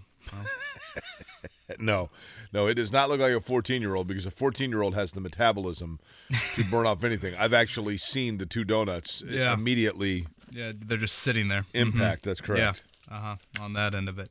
Uh, you surprised we haven't seen any names in the portal from Bloomington or West Lafayette? Bloomington more than West Lafayette? Bloomington, I would anticipate I mean, I know it's very early, but it is. Um, you know, Geronimo at the beginning of the year, I didn't at one point there was even I, didn't he even say that he was exploring the portal and then decided to come back for another year? Yeah, he was definitely looking into transferring. I was a little surprised the fact that Trayce Jackson Davis and Race Thompson came back, that Geronimo did come back. Um, but it But- sounds like there's going to be some subtractions from Indiana, which you know might not be the end of the world, and also obviously a lot of additions, or there needs to be a lot of additions. I mean, you know, a guy that I thought that Jake, I kind of look at their roster and think there's not this ready-made fill-in for that I think is an important guy that they need to make sure they realize needs to be replaced. I I felt like Miller Kopp kind of turned into a really important guy for them late in the year. I'd agree with that. And I look at their roster, Jake. I don't see this, you know, six five, six six shooter that would step into that. It, you know, at times I kind of look at Anthony Leal and think, gosh, is he just like slotted into the preferred walk on role almost with how they view him? It, you know, maybe CJ Gunn becomes a consistent shooter for them, but I do think that is a guy that helped certainly stretch the floor and you know, when you aren't going to have a Trayce Jackson Davis type presence in the post anymore, Malik Reneau, I think, can turn into a really nice player, but I think making sure you surround shooters is Still something that you need. If you look at their roster, this would be my okay. Let me give you a couple of names here: Caleb Banks, Malik Reneau, uh, Geronimo, Tamar Bates, C.J. Gunn. Okay. If I gave you the over/under of two on players that throw their name in the portal off that, would you take the over or the under? Yeah, g- give me him again. Gunn, Geronimo, Banks, Bates, Reneau, Geronimo, and Gunn. Boy, I, I'd like to push and put it right at two. I'd say right at two. I mean, if you're Reneau and you're Banks in particular, aren't you about to get great playing time? I mean, if Race Thompson and Trayce Jackson Davis are leaving, they're bringing in no post guys. From, from a freshman standpoint, well, they obviously will have some interest in the portal. I, Gunn is one that it wouldn't surprise me at all. Well, Tamar Bates, you could make the argument. I mean, didn't Gregg Doyle say he was going to drive Carson Wentz to the airport? There's probably some people in Bloomington that would like to drive Tamar Bates to the airport. I have heard, and I not completely reliably. I mean, like secondhand, but I've heard that I don't know that there would be. I don't know how high the level of disappointment would be if Tamar Bates tra- put his name in the portal. That that might be like an addition by subtraction deal. Just in terms of like a chemistry issue, I I've heard that secondhand. I'm not. I, I don't know that emphatically for certain. I don't know Tamar Bates. Jake, I don't know if I I don't agree with this at all. Dustin says Miller Kopp is a key reason we didn't get out of the second round. Inconsistent and couldn't get it done when needed. I, I boy, I didn't feel like Miller Kopp played like that the other night. I mean, he shot. You know, he had one three that probably shouldn't have taken, but hit a couple open shots. I He think was- Kopp is the one player that kept defenses honest E- enough exactly. to And- draw away from the middle a little bit. and that's what I'm getting at. You know, I mean, he was big in West Lafayette. I mean, he was pretty good against Kent State. I thought he was fine in the Big Ten tournament. I, I just think it's another reminder of when you know when you start to put the puzzle pieces together. Did- that's did- a piece that I don't feel like you should forget about. Did you tell your wife you were going to do the show shirtless? No, I feel bad. Max kind of had a rough night, and I just you know I thought me exiting the house shirtless, she would have probably wouldn't have appreciated. What what what do you think she would have said? What would have been her counsel if you said, you know, I, I think I'm because I, I made a comment that I'd take my shirt off if Notre Dame hires Micah Shrewsberry. Uh-huh. So I'm going to do the show shirtless tomorrow in front of Jake for three hours and also for the YouTube audience. What- Right. What, what would her reaction have been? Is this, by the way, is this safe on YouTube, or have we gotten? Have they taken us down? The for day? broadcast is still on air. If that's what all you're right. asking. Um, yeah, that's a good question, Jake. She probably would have said, "Just don't get fired." Which I don't know. Maybe I should have ran this by the higher ups before. Should I have? Isn't this about the time they I start mean, to enter the building? I, I mean, you had a PBR and a Long's Donuts the other day while we were in here. Nothing wrong with that, but hmm Yeah, that was a really good PBR, crisp. I noticed you had a you had a PBR last night to celebrate. yes, also, uh-huh. right? had a nice, nice cold one there. Um, that was worthy. But yes, uh, in driving down to Bloomington later today to teach class, I didn't feel like throwing one back was pro- probably the best thing to do. Yeah, that that was probably a good call. Now you will put your shirt on for that, right? Yeah, uh huh. Yeah, I do. Now, when you Should have, I wear the Harangody jersey to when teach you, today? when you are teaching to the kids about the proper, you know, aspects of broadcast journalism and professionalism, will you divulge to them that you just got done doing a live radio show as the number seventeen mid market morning show in the country? Wow, we're Uh, rising. What were we? Oh, we're twenty two, aren't we? Mhm. That's right. Sorry, as number twenty two. Uh, are, are you going to divulge them you did it shirtless? Uh, luckily, I don't think they wake up until usually it's about halfway through my class. Actually, is when they when they tend to wake up a little bit. So um, I'll probably keep that between. You know, um, I've got Bob Costas' niece in my class.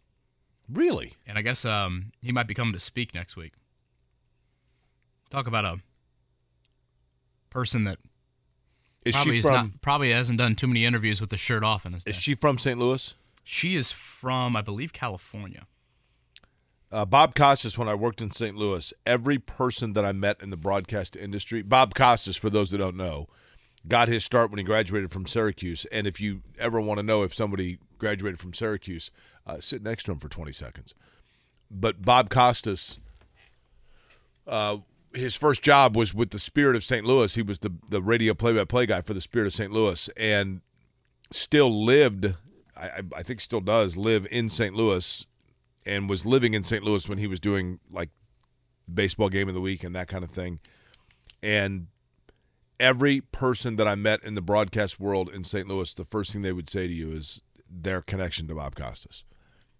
I mean that which speaks. I mean it's a credit to him, but I mean literally, it's like, you know, uh, so you know, so how long you worked here? Uh, Five years, but you know, uh, first first uh, week I was here, I helped Bob Costas with his uh, taxes. Oh, okay, that's cool.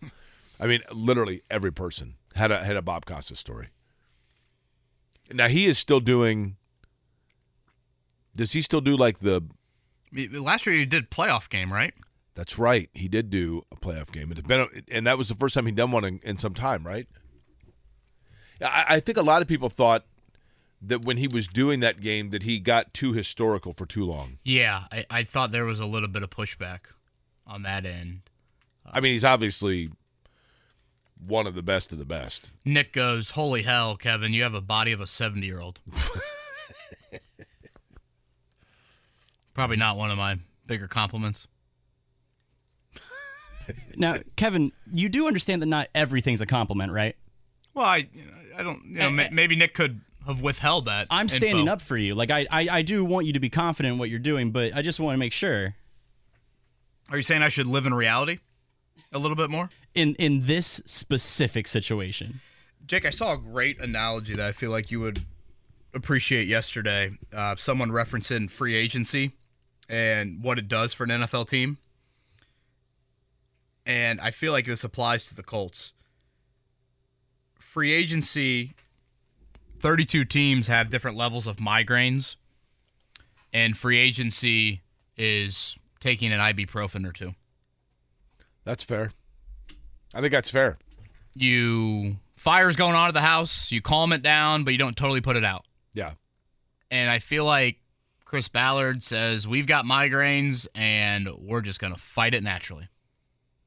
I think oftentimes he does not elect to go to the medicine cabinet enough. I mean, we're now I, I nearing two weeks into free agency, and I still think about the support for a young rookie quarterback, and I don't really see a whole lot of moves that have been made there. Kevin, there's not a lot of areas where I, I, I don't know. I think I've been pretty fair with Chris Ballard. Um, maybe I don't as often as I should speak up for the times that I agree with Chris Ballard. But I think the free agency approach is one of them. I think it's actually pretty responsible, and I think more often than not, when teams overspend, when teams make a big splash in free agency, they're overspending. I mean, sure, there are players that you know the Jaguars. The Jaguars go out and get a receiver for Trevor Lawrence, and everybody's like they completely overpaid for Kirk, and you know what? I mean, he made big plays for him. And that's what I'm getting at, Jake. I think at times you put too much emphasis on the draft. And when you have a draft, and we talked about the 2019 draft yesterday, 10 guys in that Colts draft class, only one remains. When you've had that, when you haven't won a division in eight years, when you're drafting fourth overall, you've got to do things differently. And you've got to make tweaks and adjustments. And I don't see that. And I'm not saying you need to have spending sprees like Ryan Grigson had in 2013 or 2015, but I think you need to be more active than you've been. Now, aside from you wearing your shirt this or not wearing a shirt this morning, um, can you tell that I'm like that I'm nervous this morning? Do Well, I, just- seem? Do I, I just seem noticed you just kind of like rolled up your sleeves like nearly over your hands, and it's almost like I you're just in, like that these. You're in prayer motion. These sleeves have the little thumb thing, Uh-huh. and I find it comfortable. But where uh, where are the nerves coming from? Well, I, I had told you this, but I, but I want you to tell me if you think of how many pets do you have, Kevin? Um, none. We uh we had a dog growing up. Rudy passed. Rudy R U D I, uh, girl dog. Um, she passed when I was a sophomore in college. Okay, which is the worst, right? Yeah. Uh, so you guys don't. cr- I mean, I, obviously you have children. No, yeah, you know, I a little bit of an allergy. Okay. Um, but you know, obviously, I know you can get around that. But I tend to think that just young pets with young children, I'd probably be running around 465 naked. So should I, t- Frank the Tank?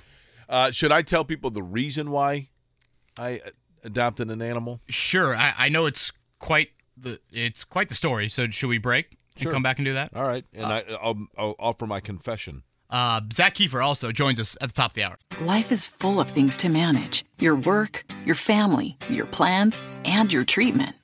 Consider Kesimpta, ofatumumab 20 milligram injection. You can take it yourself from the comfort of home.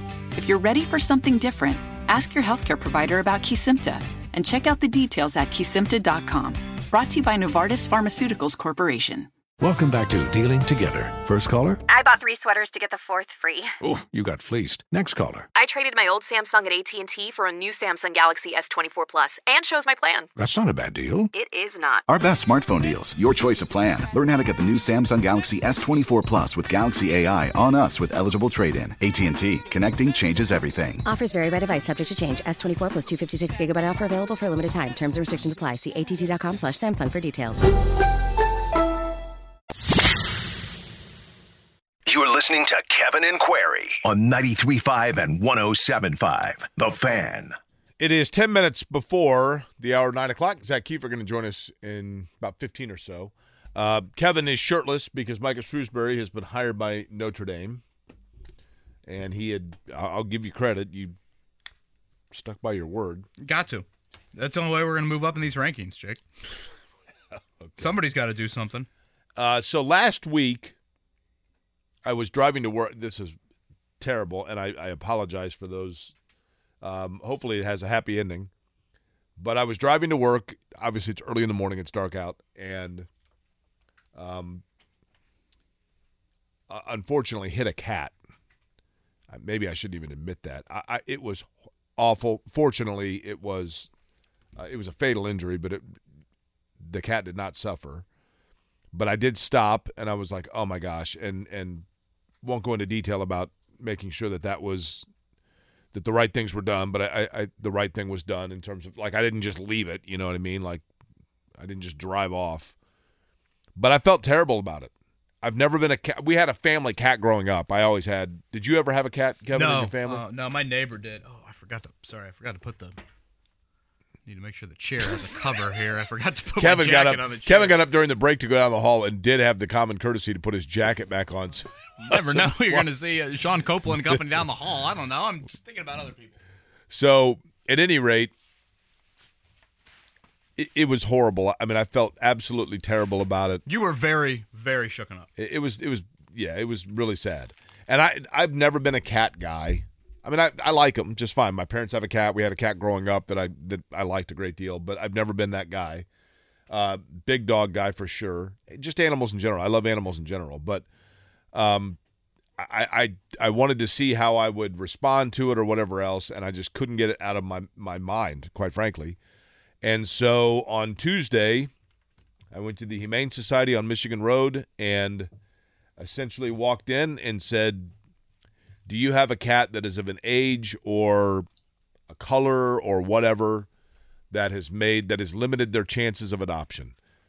And they said, "Well, we have one guy that's nine, which is basically my age, right? He's fifty essentially.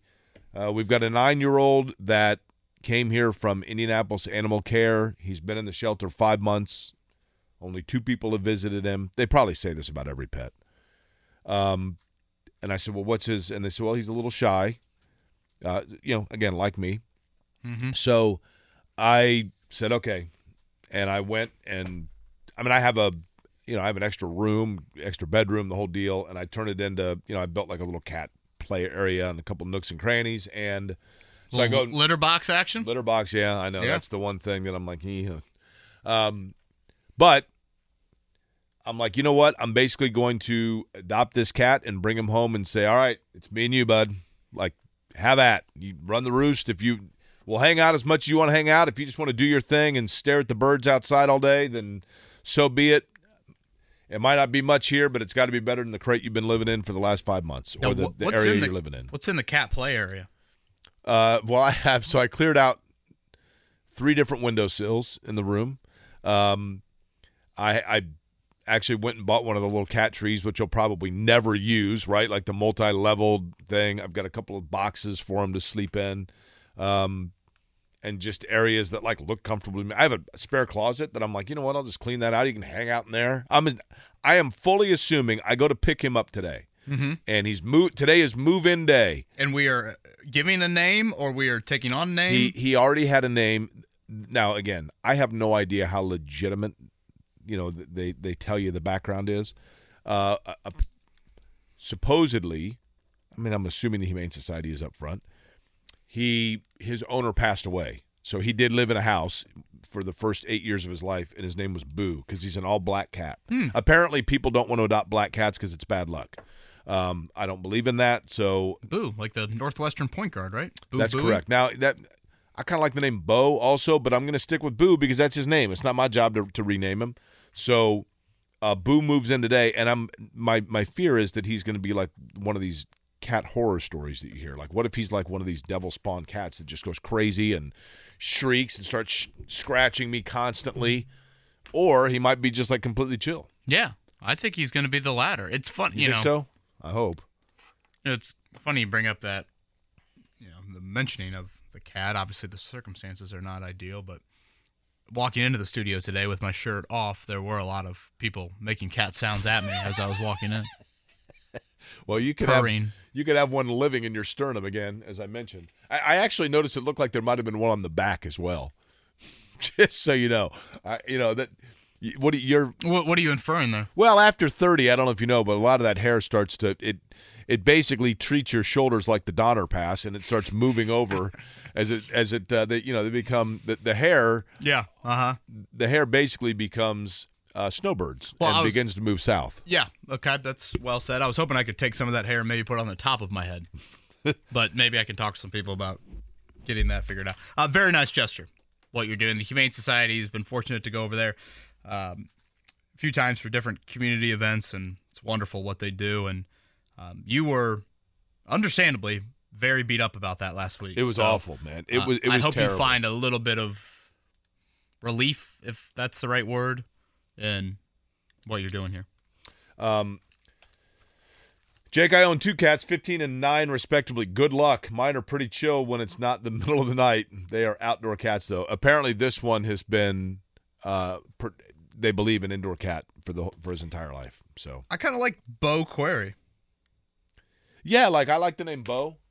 I feel bad. Like I basically, I'm gonna, I'm just gonna say to him, like, hey man, like here you go, have at, and I'm anticipating, and I guess people who have ever brought home a cat would be able to advise me on this, but I'm anticipating that I probably will not see him a lot for the first probably two to three weeks, right? Like hide under the bed or something like that, and I won't see him. I don't know. I Will have they no venture idea. to Shannon's place at all, or is this going to be a? Now, well, we got three dogs there. Ooh. So that's Yeah. probably Uh huh. probably not in the works. Although uh, her dogs, I think, probably would be fairly cat friendly, but you know, because the cat's nine, the, apparently Boo, this cat, they do think might have lived with a dog at some point, but um, he's fairly independent at the shelter, so they tell me. I, again, I don't know. I hope he likes Seinfeld. Well, I've, I've had a few pictures of, of George that have been sent to me uh, this morning Seinfeld. It's the timeless art of seduction, Kevin. Yeah. Uh-huh. Uh Zak Keefer's going to join us here a few minutes. Again, Zak was over in Columbus yesterday for CJ Stroud's Pro Day, and then I believe is en route to Lexington. Will Levis's Pro Day coming up tomorrow. It does sound like the Colts, the only person they sent to the Stroud Pro Day was Mike Lacey, one of their scouts. Can you not stretch with your arms up, please? You have no shirt That's on. the first time you've looked at me all show. Yeah, well, as I can tell you, it's going to be the last. It's 8:57 in the morning. Do you not stretch? of course I do. When I'm clothed. Sam has had no issue with any of my stretching today. Okay. Sam's staring into our bright studio YouTube lights and can't see us. Uh, I believe Zak did mention in his story yesterday from the Ohio State Pro Day that Mike Lacey will be the only rep at Will, only Colts rep at the Will Levis Pro Day. Do you make anything out of the Colts sending just un scout to CJ Stroud and Will Levis's Pro Day? That's interesting, um, especially with Levis. Now, do they are they allowed to do? Did you say can they bring them in independently? They can, yeah. You got top thirty visits. I mean, then that's- private workouts. That's that you probably can do. prioritized. So Carolina's bringing what ten people, and the Colts have one. Um, Carolina looked like I Did they bring the mascot yesterday? I I mean, honestly, Frank Reich's like following around. but Frank Reich looked like, it looked like he was looking for his puppy. yeah, I mean, he he looked. Frank Reich looked like at C.J. Stroud's pro day what I would look like if I got backstage passes um, to watch the warm up for Guns N' Roses, like videotaping the whole thing. And yeah, he looked to- like me at the know, Masters with Tiger. Totally, totally. Yeah. Um, all right, we'll chat with Zak Keefer coming up next about the sights and sounds over in Columbus yesterday. Life is full of things to manage your work, your family, your plans, and your treatment. Consider Kesimpta, ofatumumab 20 milligram injection. You can take it yourself from the comfort of home. If you're ready for something different, ask your healthcare provider about Kesimpta and check out the details at kesimpta.com. Brought to you by Novartis Pharmaceuticals Corporation. Welcome back to Dealing Together. First caller? I bought three sweaters to get the fourth free. Oh, you got fleeced. Next caller. I traded my old Samsung at AT&T for a new Samsung Galaxy S24 Plus and chose my plan. That's not a bad deal. It is not. Our best smartphone deals, your choice of plan. Learn how to get the new Samsung Galaxy S24 Plus with Galaxy AI on us with eligible trade-in. AT&T. Connecting changes everything. Offers vary by device, subject to change. S24 plus 256 gigabyte offer available for a limited time. Terms and restrictions apply. See att.com slash Samsung for details. You're listening to Kevin and Query on 93.5 and 107.5. The Fan. All right, our next guest, I believe, joining us right now. Has his shirt on? Yes, that's correct because that's what civilized people do. Well, it's certainly behind the wheel. I mean, I, I had my jacket on driving into work this morning. Uh, Zak Keefer. Zak, are you currently en route from Columbus to Lexington? Where am I right now? Um, so this is my Midwest tour this weekend. I'm in Columbus right now. I got to teach my class in Bloomington later today, and then I'm in Lexington tomorrow to watch Will Levis. That's how uh, how far is that drive from Columbus to Lexington? Um, it's not a good drive because you either have to go through Cincinnati or basically go back to Indy. So it's like three hours. So I don't recommend it.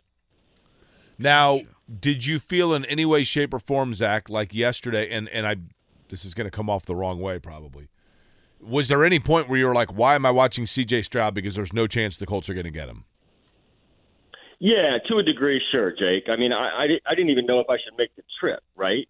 I mean, the Panthers sent 12 people to this pro day. They took CJ Stroud out for dinner on fr- on Tuesday night and then watched him throw. I mean, like, how many times can you guys remember an owner and his wife traveling to a pro day?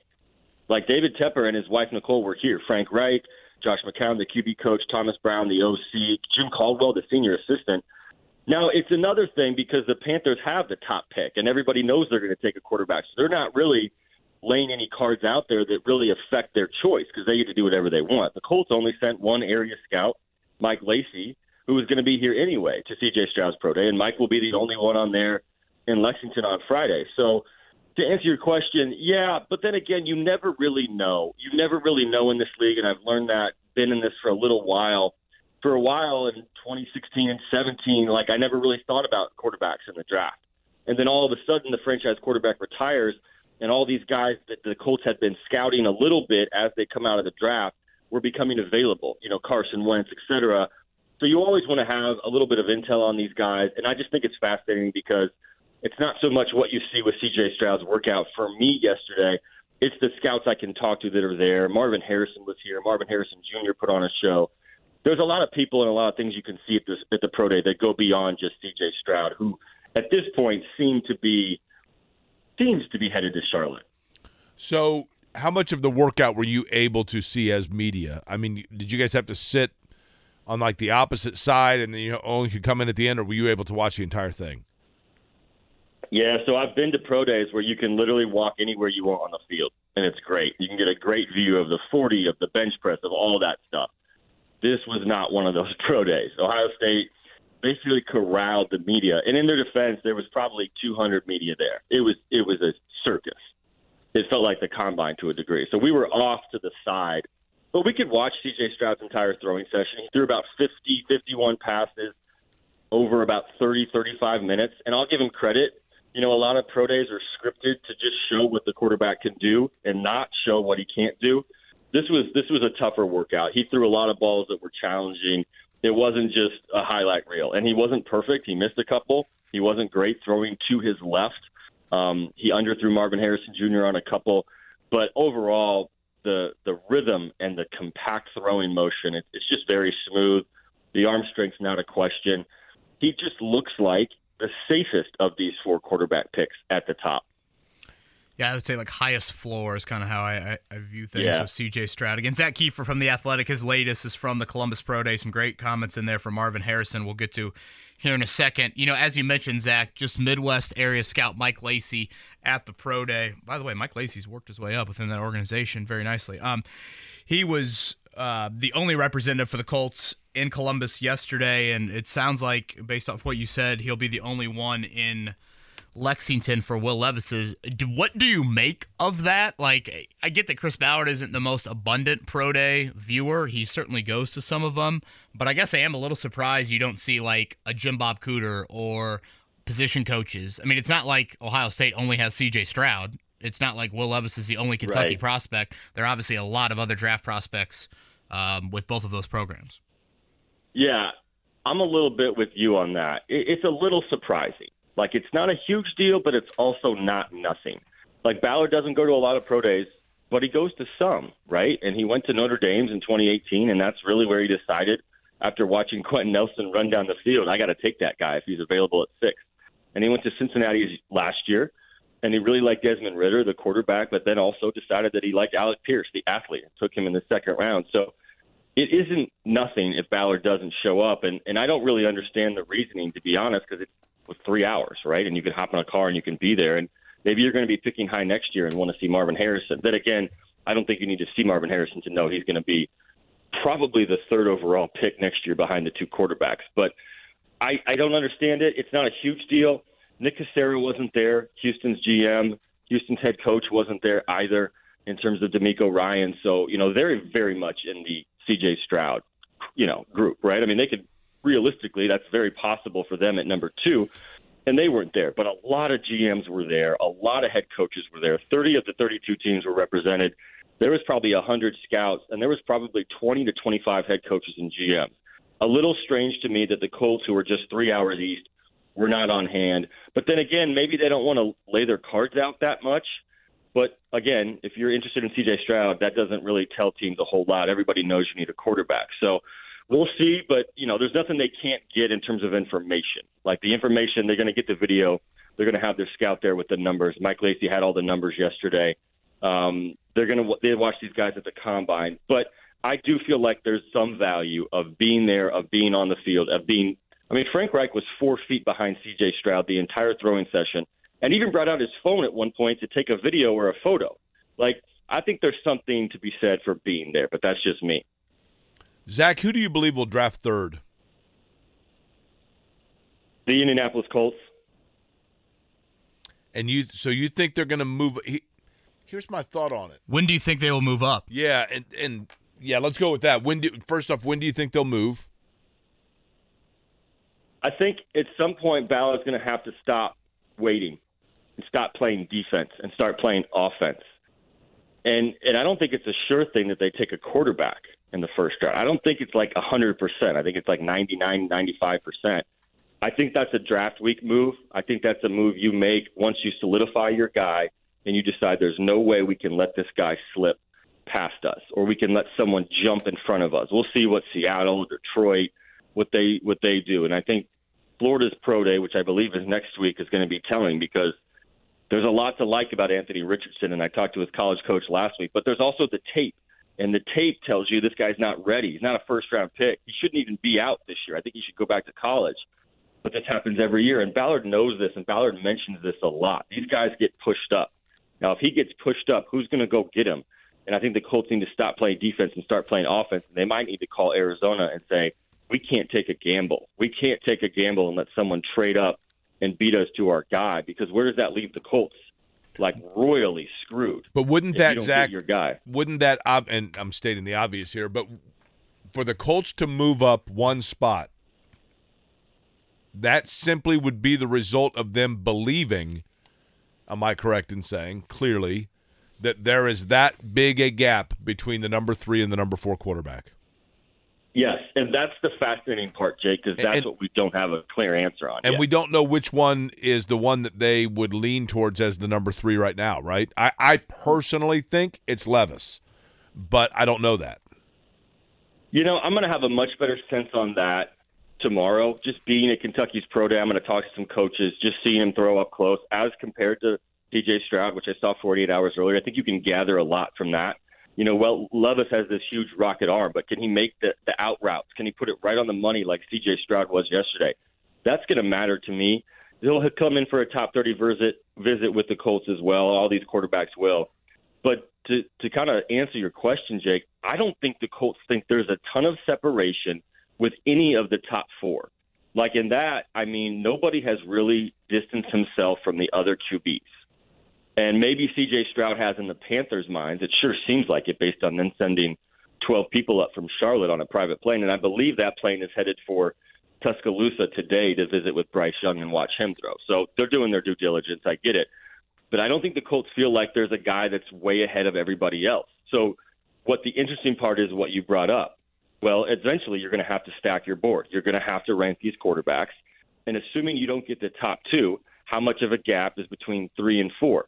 And is four a guy you can't live with? If four is a guy you live with, you can probably stay at four. I don't love that move, but you can do that. If you don't feel like there's much separation between Richardson and Levis, you stay at four. But they're such different quarterbacks, and they're at such different stages of their career. I really hard, I really find that hard to believe. So I, I feel like there's going to be quite a bit of a gap at the end between three and four. And the question you have to ask yourself is, can you live with four, or do you really need three? And this team hasn't drafted this high in 11 years. They haven't drafted a quarterback since Andrew Luck in 2012. It's time to go get the quarterback that you want, not someone else's, you know, leftovers in another sense. They've done that the last couple of years on the veteran couldn't market, agree and it more. hasn't worked out. So we'll see what they do, but I think you're right, Jake. I think it comes down to that three and four gap. So Zak, in terms of Zak Keefer's our guest, by the way, you can read his work at the Athletic. He is on the Payless Liquors hotline. In terms of the the Colts brass, I want you to, to give for me divvy up the responsibility or the power of who's going to make that decision of that pick between Jim Irsay, Chris Ballard, Shane Steichen, Jim Bob Cooter, assuming it's quarterback. Um, the percentage influence for each of the four, adding up to 100, will be what? That's a good question, Jake. I like this because this is an interesting element to this decision. I'm going to go Ballard, you know, 50, 60%, but I'm going to give Steichen about about 20, 25% because if you look at the history, Chris Ballard has done one thing. He has, for the most part, given his coach the quarterback he wants, right? Um, Philip Rivers in 2020, Carson Wentz in 2021. Now, Matt Ryan was more of a unified Jim Irsay decision in 2022. But then even this most recent one with Gardner Minshew, of course that was a Shane Steichen input. So Chris Ballard does a pretty good job of listening to his offensive head coach and giving that coach the quarterback he wants. I don't think Jim Irsay will be that involved until the very end, and I think he's going to go with what Chris Ballard thinks. I mean, Jim Irsay will have his voice heard, right? This is a quarterback. He's always said that I like to stay out of things until it's a quarterback or head coach decision. That hasn't always been the case, but with this one, Chris is the one doing all the work. Shane's the one doing all the work. I think they're going to lean on those two. I think Shane's going to have about 25%. Ballard's probably going to have about 50%. Cooter, let's go 10%, and, and then whatever's left for Irsay. But I think Irsay really in this position is just going to give the stamp of approval at the end. It's not quite the same situation as they've had in the past, where they're literally at the top of the draft and they have two guys to choose from, and two guys are very obvious candidates. This is a little bit more muddy and and I just I don't think I don't think Irsay's going to get that involved. But we'll see what happens because you know in this town that can change very quickly. I want to go back, and again, Zak Keefer is with us here, Payless Liquors Hotline. Just quickly going back to that third quarterback, fourth quarterback debate, third pick, fourth pick. You know, you think back to that 2018 draft, and Baker Mayfield goes one, Sam Darnold goes three. You had Buffalo trade up from 21, I think it was 21 to 12, and then traded up again from 12 to 7 and they sat there and said, "We want to be the team picking Josh Allen or Josh Rosen." And I get that Josh Allen and Josh Rosen is about as far ends of the spectrum as you could get. So I don't want to act like Will Levis, Anthony Richardson would be at those ends of the spectrum. But I, I guess I'm just letting people know there's precedent for teams saying, all right, we don't, to use the phrase you use, Zak, we don't want to wait for what's left for us on the shelf. We know it's going to cost a little bit, but we want to pick what is on the shelf and not have someone pick for us. Yeah, and that's the rare circumstance. Let's Sure, be clear. sure, sure, sure, sure. Everyone's throwing out the Josh Allen trade up. Buffalo deserves all the credit in the world for that.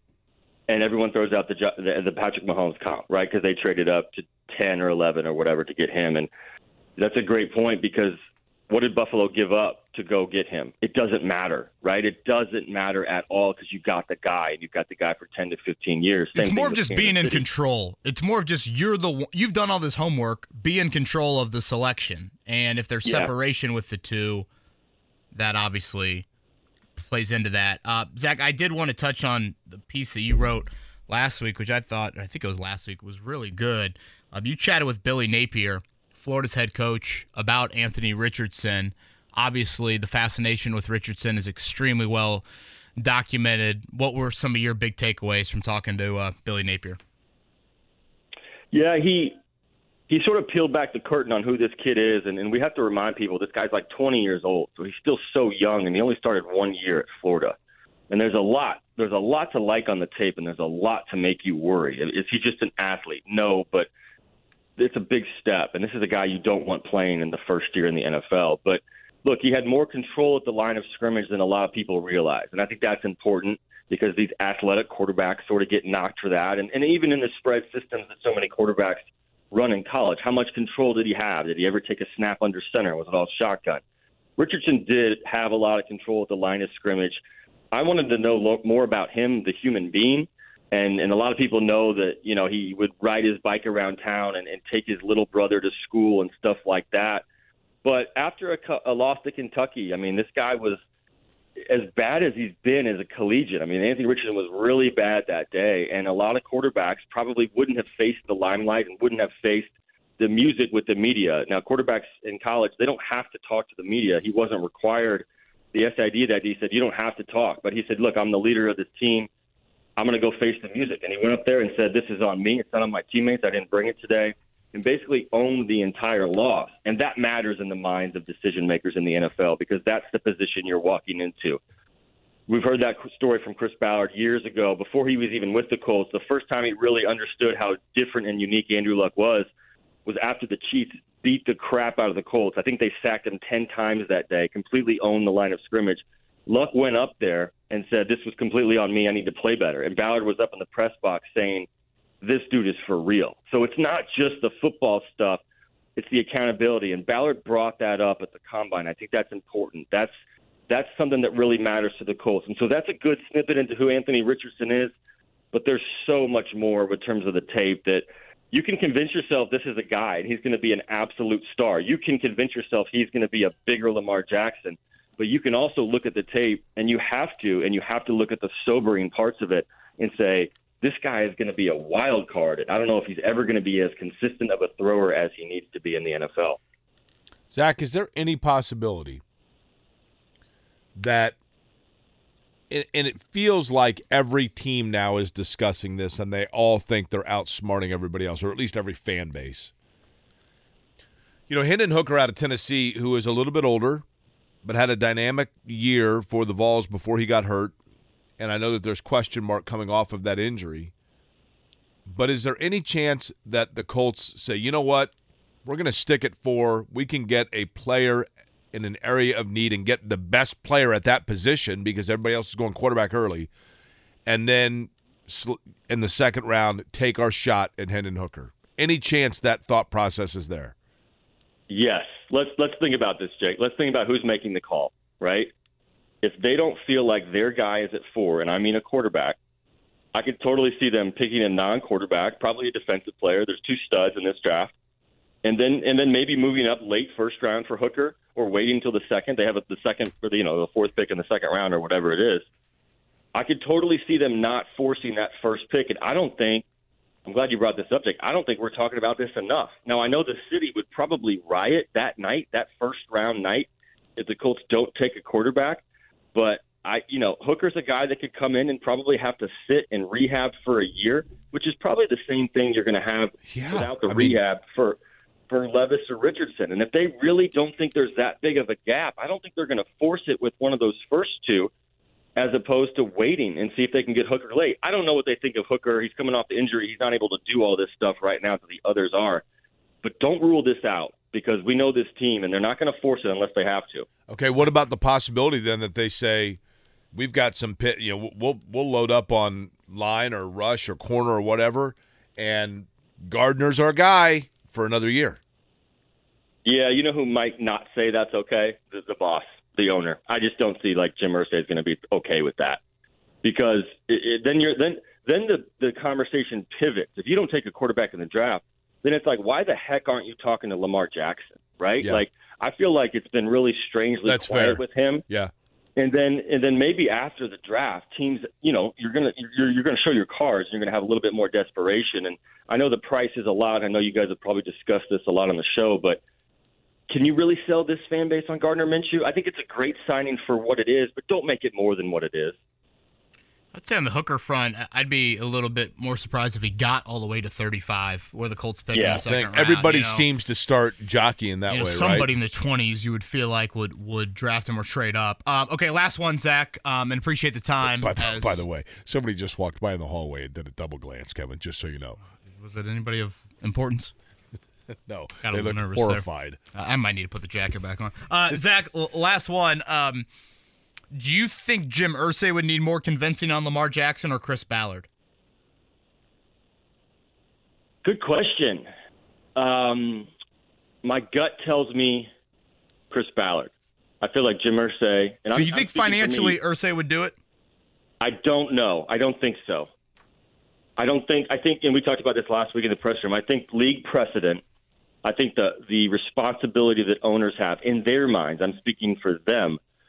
They don't want to start this guaranteed quarterback thing, and Irsay cares about that, and Irsay cares about. You know, he's always talked about being a steward for the league, and um, I don't think he wants to be the second guy after Jimmy Haslam in Cleveland to start this trend of paying quarterbacks guaranteed money. Now, Jim Irsay has shelled out the biggest contract in NFL history twice before. Remember, after Bill Polian stormed into his lock, his office and said, "We're not going to sign Peyton.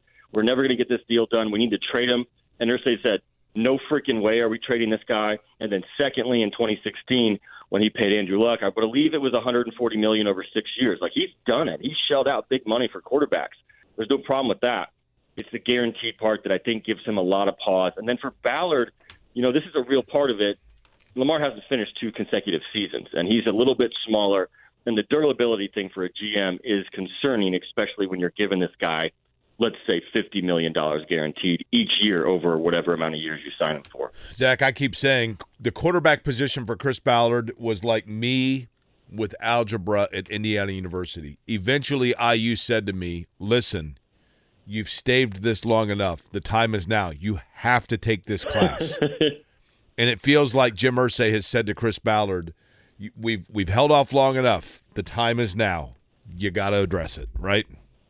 I don't know if Chris thinks like that. Like I, and maybe well, I didn't maybe think like that till IU told me I had to, Chris. Or Right. Zak, you know what I mean? Right. We all have bosses except for Irsay, but I, I just I feel like Ballard is just he is stubborn, and if he doesn't feel like it's the right pick, I don't think he's going to force it. We'll see. Now these there's a lot to like about these quarterbacks, but you're right, and and I just I just feel like he might he might resist if he doesn't feel like it's the right guy.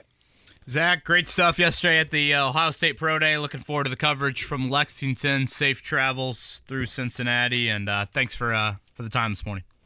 Thanks, guys. Have a good one. Zak Keefer, right down the Payless You know that drive when you make the drive from. Actually, I think it's Lexington to Louisville. Now that I think about it, this is so odd to me, Kevin. They they have a historical marker sign on the side of the interstate. It's actually from Lexington to Louisville. That just says I've done site that once. site of fatal bus crash. It's like a historical marker, like you know, it's like Abe Lincoln's childhood home, and there was a terrible bus crash. I think it was 1988 with a, a high school bus that was on a field trip, and, and, and I mean, terribly. I think 18 young people lost their life.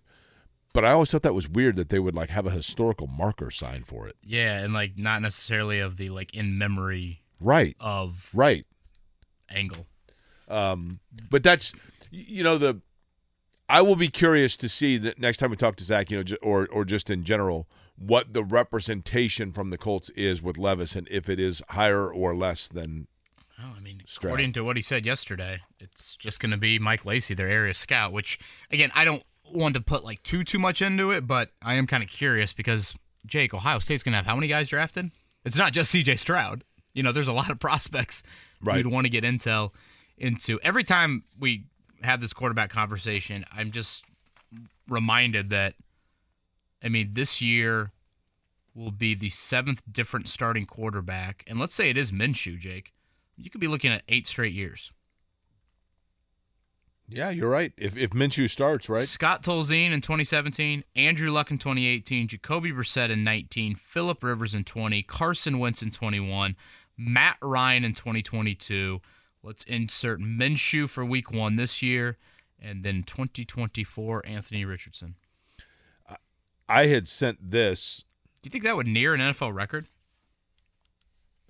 No, Cleveland's got to have that. Re- well, for consecutive seasons, Eight straight years. you might and and right. Jake, they're all different. It's not like you had an injury.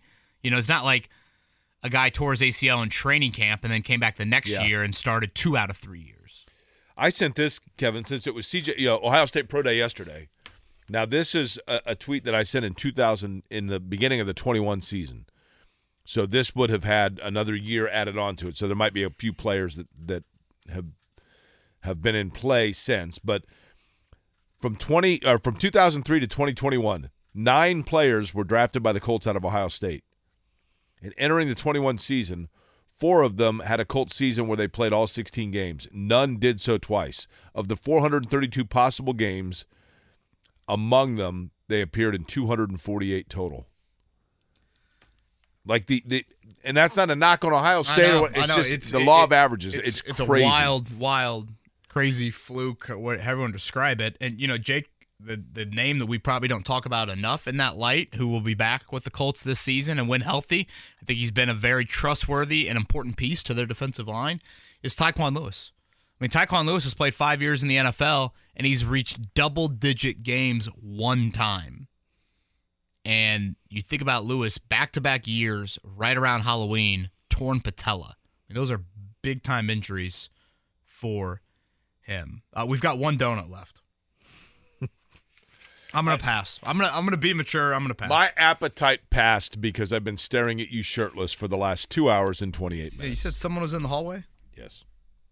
Th- They did a double take. Was that a good thing or a bad thing? Uh, I would say the latter. It was not someone. I, well, I, I shouldn't say that. Every coworker is of importance. It's not someone that I recognized as being like a, a, a manager. I think I should put on the hair and goatee jersey for the pop quiz. and I'm just a little chilly. Is that are you you guys Um, good with that, or would you guys like for me to Kevin, go ahead and ride this out Kevin, for three hours? Because you're shirtless, I hate to tell you that we could tell you were chilly without you verbalizing it. No boy. How about that visual? Just so you know. Painting an incredible picture here. The Jake YouTube Query. audience has been aware of your chill for the last Uh-huh. hour. Right, exactly. Yeah, could cut glass at this point. Uh, all right, let's let's hit a morning check down. Please. The morning checkdown on 93.5 and 107.5 The Fan. It's on. Life is full of things to manage your work, your family, your plans, and your treatment. Consider Kesimpta, ofatumumab 20 milligram injection. You can take it yourself from the comfort of home. If you're ready for something different, ask your healthcare provider about Kesimpta and check out the details at kesimpta.com. Brought to you by Novartis Pharmaceuticals Corporation. Welcome back to Dealing Together. First caller? I bought three sweaters to get the fourth free. Oh, you got fleeced. Next caller. I traded my old Samsung at AT&T for a new Samsung Galaxy S24 Plus and shows my plan. That's not a bad deal. It is not. Our best smartphone deals, your choice of plan. Learn how to get the new Samsung Galaxy S24 Plus with Galaxy AI on us with eligible trade-in. AT&T. Connecting changes everything. Offers vary by device, subject to change. S24 plus 256 gigabyte offer available for a limited time. Terms and restrictions apply. See att.com slash Samsung for details. Jake, the goatee jersey. Thank goodness. It's on. I mean, it's still horrific, but thank goodness. Uh, last night, Pacers 118 114 over the Raptors. A- Andrew Nembhard, sensational. 25 and 10. Had a huge three late. that kind of sealed it for Indiana. Miles Turner had 16. Pacers also set a record. First time in NBA history that three Canadian players started on a roster for the same team. Those three players, Oshae Brissett, Andrew Nembhard, and Bennedict Mathurin. If I'm not mistaken, Jake, they each of them combined for the first seven points of the game. Two for the pretty cool. Pacers. Um, so yeah, again, wins at this point. I get there are people that are on two sides. Four and a half points after the exchange rate, by the way. uh, two sides of the fence on that. Uh, but if you are going to have wins at this point of the season, what you want to see is your young guys making big plays late. And as Jake said, Nembhard did that 25 and 10. Bennedict Mathurin as well. Um, so good to see Nembhard respond from a poor game on Monday like he did. And Mathurin, since he's been back from injury, he's been very efficient as a scorer, which is not something that has been um, the case for him throughout this rookie season. Uh, Jake, tonight we've got the Sweet 16 games. Your favorite game of the night is what? Probably that nightcap. I think it's going to be a good one. Um, you know, UCLA and Gonzaga. It's hard to argue that. Although, you know what? Uh, I know that's a game you're really looking forward to. So I'll take another one. I think it's going to be good. Arkansas and Connecticut's really intriguing because I think it's going to be high flying, very fast paced. And Michigan State and Kansas State might just simply be the best matchup in terms of teams that could stare each other down. But Arkansas, Connecticut, 7:15 on CBS. Michigan State, Kansas State, 6:30 on TBS. Florida Atlantic, Dusty May's group taking on Tennessee at nine o'clock, and then that Gonzaga UCLA game at 9:45. I assume Kevin, I spoke correctly for you that Gonzaga UCLA is the matchup you're most anticipating. Yeah, but like you said, I think Arkansas UConn is kind of a sneaky one as well. Um, and then the Madison Square Garden region, that East region. I mean, those two games to me are, are really open. You know, I said this in the eight o'clock hour. The Thursday night games, from a Vegas line standpoint, much closer than what you have tomorrow night. Tomorrow night, you've got a little bit bigger gaps with Alabama playing and Houston playing. Although I could see both those underdogs covering, and then Creighton, I think, is a nine and a half point favorite over Princeton. I'm looking at the pop quiz. I really like the first question Scotty came up with. Oh, really? There's zero chance, zero, and I'm saying that with a with a zero. Yeah, I heard Uh, that. Zero chance that anybody. Well, multiple choice for number five, so I guess people would have a shot, but otherwise, no chance. Really? Yeah, unless they shop at Costco. Kind of. I think this jersey looks great. The jersey looks much better than your bare your bare chest. Scotty, should I stick with the jersey or go back to the um, shirts and skins to close it out? Oh, I stick with the jersey. he says stick with the jersey. I'll see how this goes for the pop quiz, and then we'll. You're asking. Scotty if he likes the- jersey wearers. the- I mean, for- come for on. final segment. Yeah, the, the man who always is rocking one. Uh, all right, we'll do the pop quiz next. 317 239 1070. What'd you say? Over under Kokomo brings 11,000 to the building. Boy, it's probably about right. That's got to be one of the more anticipated 4A state title games in a while.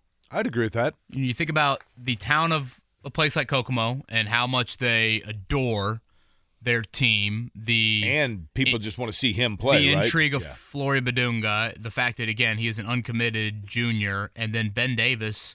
Does that shock you at all, Jake? We've had 14 undefeated state champions and only one since 2009. A little bit. Like a great Class A It's team also just kind gets of on a surprising there's only been 14 when you think about the total annals. Although, you know, obviously, how many more would we have had pre 1996 in class basketball? Well, that's the thing. I mean, so in the last 13 years of class basketball, we've only had one. Yeah. And that was a 4A school. That was Warren Central, who beat, you know, Romeo Langford. and I always thought it was funny ago. that I went to the largest school in the state that in the single class system, the largest school in the state that I attended had two sectional titles in a 12 year span and was not a good basketball program. But they went to multi class to alleviate from the big school domination. And then it was in the multi class that North Central finally won a state. Couldn't do it in the single class, but then they became dominant once they went to class basketball. I think, um, again, Bobby Allen going to join us tomorrow. He was on the Cathedral State Championship team in '98. How long did they do that tournament of champions? Was it just, two, years? So they lost to Pike in the tournament of champions. Rodney Smith, Chris Thomas is a freshman on that Pike team. Forgot about Rodney Smith. He's a good player. Cathedral led by Rylan Hangy. But yeah, I was uh, thinking back on how long they did the tournament of champions. Just too much overlap with I think college Indiana All Stars. Didn't draw. I mean, North Central beat the Class A team, I think, soundly the first year, and people were like, "Ew, boy." Well, I, yeah, I mean, you got to have a, I guess, a little bit of semifinal feel to it. Um, all right, it's time for the pop quiz. Jake, you said it's impossible. No, question five's tough, but um, the rest of them I think manageable. Number one through eight. Uno. Fast fingers. Sam Fritz is who? That is Don. Don. Yes. Don, how you doing this morning, man? Oh, real well. Don, you a Notre Dame basketball fan? Um, I'm a IU basketball fan. Um, Notre Dame. I'm, I, I like all the Indiana teams. but I'm- Ah, you're you're the you're a windbreaker guy, aren't you? You- Reversible jacket. yeah, eh? reversible jacket. You go Notre Dame football, Indiana basketball, right? Uh, you got it. Well, I probably that's better if I would wear that today. Than and yet you went to Ball State, Bear right? shirt. uh, no, Okay, I didn't happen to go to college actually. that's cool. What what high school, Don? North Montgomery over by Crawfordsville. Oh, that's Sure. cool. You've called the program before, right? I I called uh, yesterday. I didn't get through, but Northbond is that where uh, DJ Byrd went? And played at Purdue probably a decade ago. yes, it is. Are they the Chargers? Yes. Okay. And Don, uh, let me ask you this: When you were in high school, who would you say was the most popular band that you listened to more than any other in your senior year in high school? When you hear this band on the radio, you instantly feel like you're back in your in your Dodge Charger driving as a Charger to high school. What hi- what band? Boston, hmm So you graduated in what, like uh, seventy seven? seventy six. Okay. Um, I, I, listen, Kevin, do you ever thank yourself that you have access to sit right next to this filing cabinet? Don, pray for me, man. If you believe in prayer. Don, uh, now Don, what line of work are you in now? I work at UPS. I fuel semi tractors for the drivers. Oh, that's cool. Nice. Uh, you sound like a nice fella, Don. Would you like to come to our PBR party if we get together to, and Diet Cokes are fine uh, to watch sports and drink PBR or Diet Cokes? I'll promise to wear a shirt. Uh, yeah, probably so. If I, you know, if I'm not having to work or something like that, maybe. All right, I love Sounds it. good. I hope Don goes five for five. I do too, Don. Would you like for me? That would be Jake, or would you like for Kevin to lead you off with question number one? um, I'll, I'll try Kevin. All right. All right, Bob. Number one for the Northmont product of schools in the Power Five NCAA conferences. Only two have never won an NCAA championship in a team sport. One of those is playing in the Sweet 16 of this year's men's basketball tournament. So, who is national champion lists across all sports? Is it A, Tennessee, B, Texas, C, Kansas State, or D, Miami? Let's see. Basically, Don, whose athletic program stinks? I think Don's phone broke up for a second there. Which one did you say, Don? I I said Kansas State. Okay. Uh, smart dude. Question number two for you, Don. Princeton is just the fourth number 15 seed to reach the Sweet 16 of the NCAA men's basketball tournament. Who was the last to do it? Was it Oral Roberts, St. Peter's, Cleveland State, or Florida Gulf Coast? Can you say the last? Uh, what was the question? again? Okay. The last number 15 seed to reach the Sweet 16. Oral Roberts, St. Peter's, Cleveland State, or Florida Gulf Coast? it was last year. Uh, St. Pete. I heard him. Don's phone's breaking up a little bit, but I heard him say St. Peter's there. Kind of smart if he Yeah. purposely muffled and just said a couple answers, and then we just picked the one that was right. Uh, Don, good start. Number three here. Luka Doncic scored 30 points in Dallas's loss to the Warriors last night. It's his 41st 30 point game this season, breaking the Mavericks franchise record. Whose record did he break? A. Dirk Nowitzki, B. Jason Terry, C. Rolando Blackman, or D. Mark Aguirre? Dirk Nowitzki. Okay. Question number four for you, Don. Doncic's average against Golden State actually dipped slightly last night. He entered the game averaging 30.2 points per game against the Warriors, the most for a player who's played 10 or more games against the Warriors. Who is second on the list? Who also played for the Warriors? Uh, Michael Jordan, Damian Lillard, Kevin Durant, or the Iceman George Gervin? George Gervin. This guy also played for the Warriors. Uh, Michael Jordan, Damian Lillard, Kevin Durant, or the Iceman George Gervin? Oh, um, Damian Lillard. All right, to close it out here, Don, who was the first to be named most outstanding player of the NCAA men's basketball tournament in consecutive years? Is it A, Bob Kurland, B, Lou Alcindor, C, Jerry Lucas, or D, Alex Groza? Go, go with the first guess on this, and by that I mean the first one that was presented to you, Bob or Don. The, the first name that Kevin listed off there. Uh, we'll give you the options again: Bob Kurland, Lou Alcindor, Jerry Lucas, or Alex Groza. And Bob Kurland. okay, Gosh, nice work. Looks like me with Max last night at the dinner table. nice work. Um, Don, I do want to uh, apologize. Justin tweeted at me and goes, North Montgomery, not Northmont. As a former Charger myself, that irks us. It was Northmont not correct? For which one? Uh, that, that's right. It's North Montgomery. Okay, I was just trying to go a little nickname there. I, you know, he went to North Montgomery. I thought Northmont maybe, but Is there a Northmont also, Don? No, there's there's North Montgomery, uh, three high schools in the county. It's North Montgomery, Crawfordsville, and South Mont. That's why they don't want it being called North Mont is because South Mont was our arch rival. got it. Okay. Got it. Apologies to Charger Nation. Yeah, no problem. Don, uh, great start today on the pop quiz. Um, the uh, the basically again the athletic program that has no national titles in any sport. It is indeed Kansas State. Virginia Tech is the other, and Don was correct that St. Peter's last year, the last number 15 to go to the Sweet 16. Scotty on number one, Kansas State, Virginia Tech. Wasn't it Mississippi State too until they won the baseball national title just a couple years ago? That surprised me, like an SEC athletic program like that. Okay, number three is where he slipped up. Uh, Luka Doncic, 30, 41st 30 point game this season. He broke whose record for the Mavs? Jake, not Dirk Nowitzki. Mark Aguirre, the pride of DePaul in 1983-84.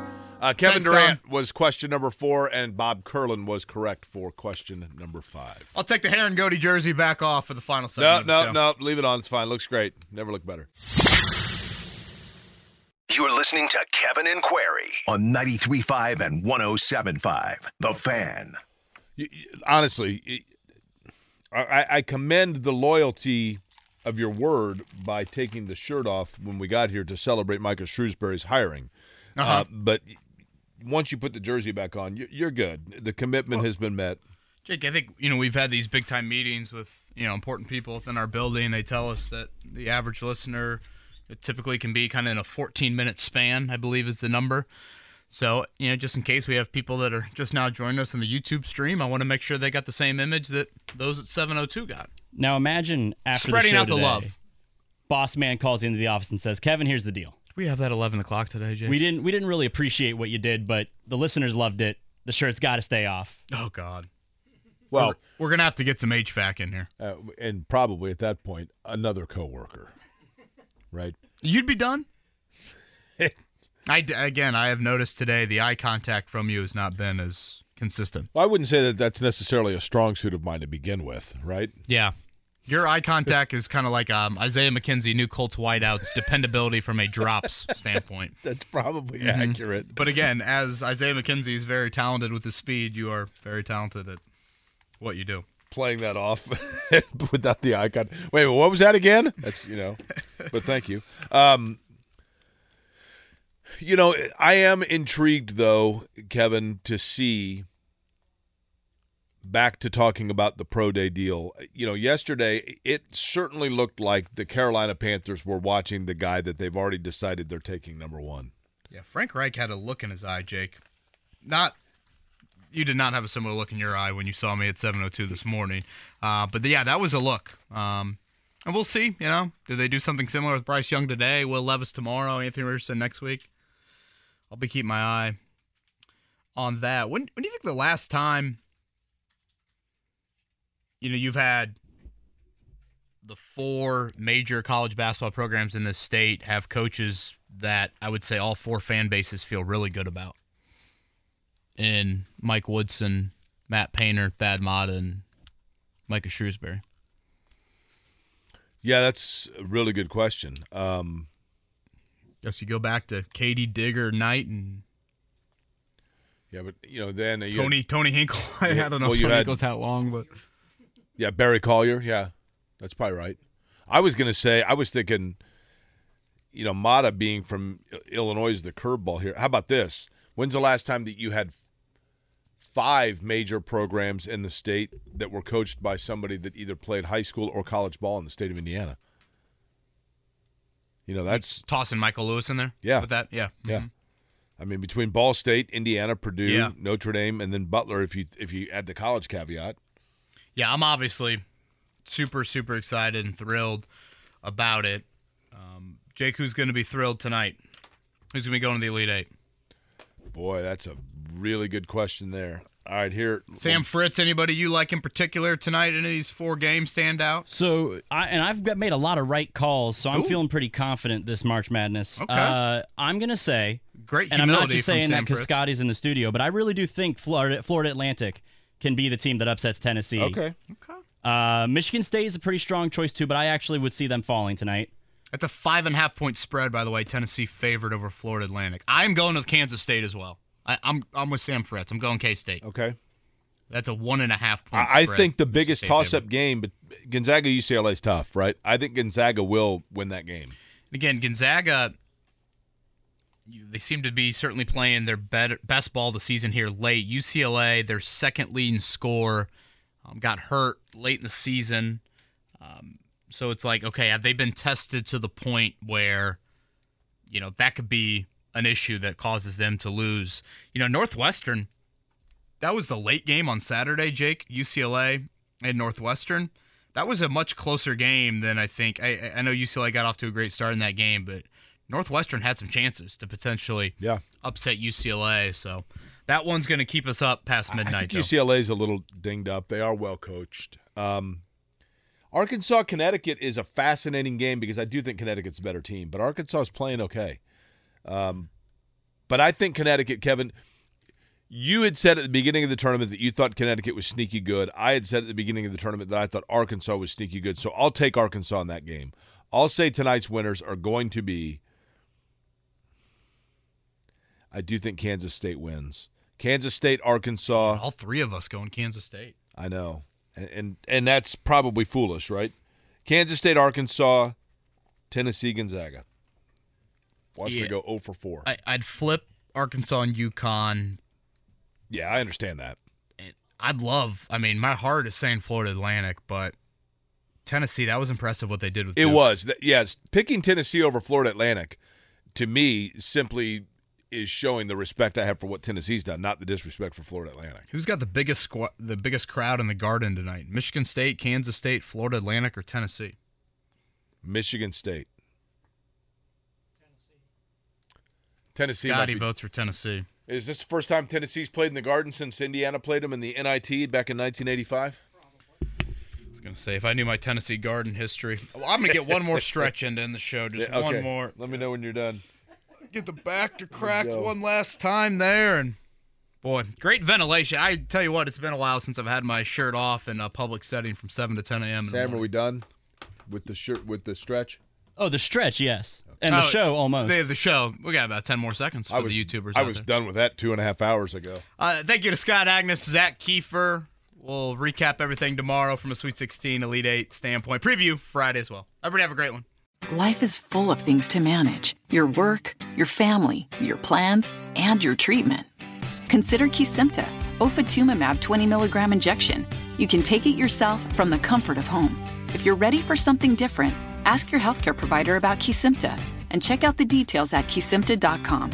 Brought to you by Novartis Pharmaceuticals Corporation. Welcome back to Dealing Together. First caller? I bought three sweaters to get the fourth free. Oh, you got fleeced. Next caller. I traded my old Samsung at AT&T for a new Samsung Galaxy S24 Plus and chose my plan. That's not a bad deal. It is not. Our best smartphone deals, your choice of plan. Learn how to get the new Samsung Galaxy S24 Plus with Galaxy AI on us with eligible trade-in. AT&T. Connecting changes everything. Offers vary by device, subject to change. S24 plus 256 gigabyte offer available for a limited time. Terms and restrictions apply. See att.com slash Samsung for details.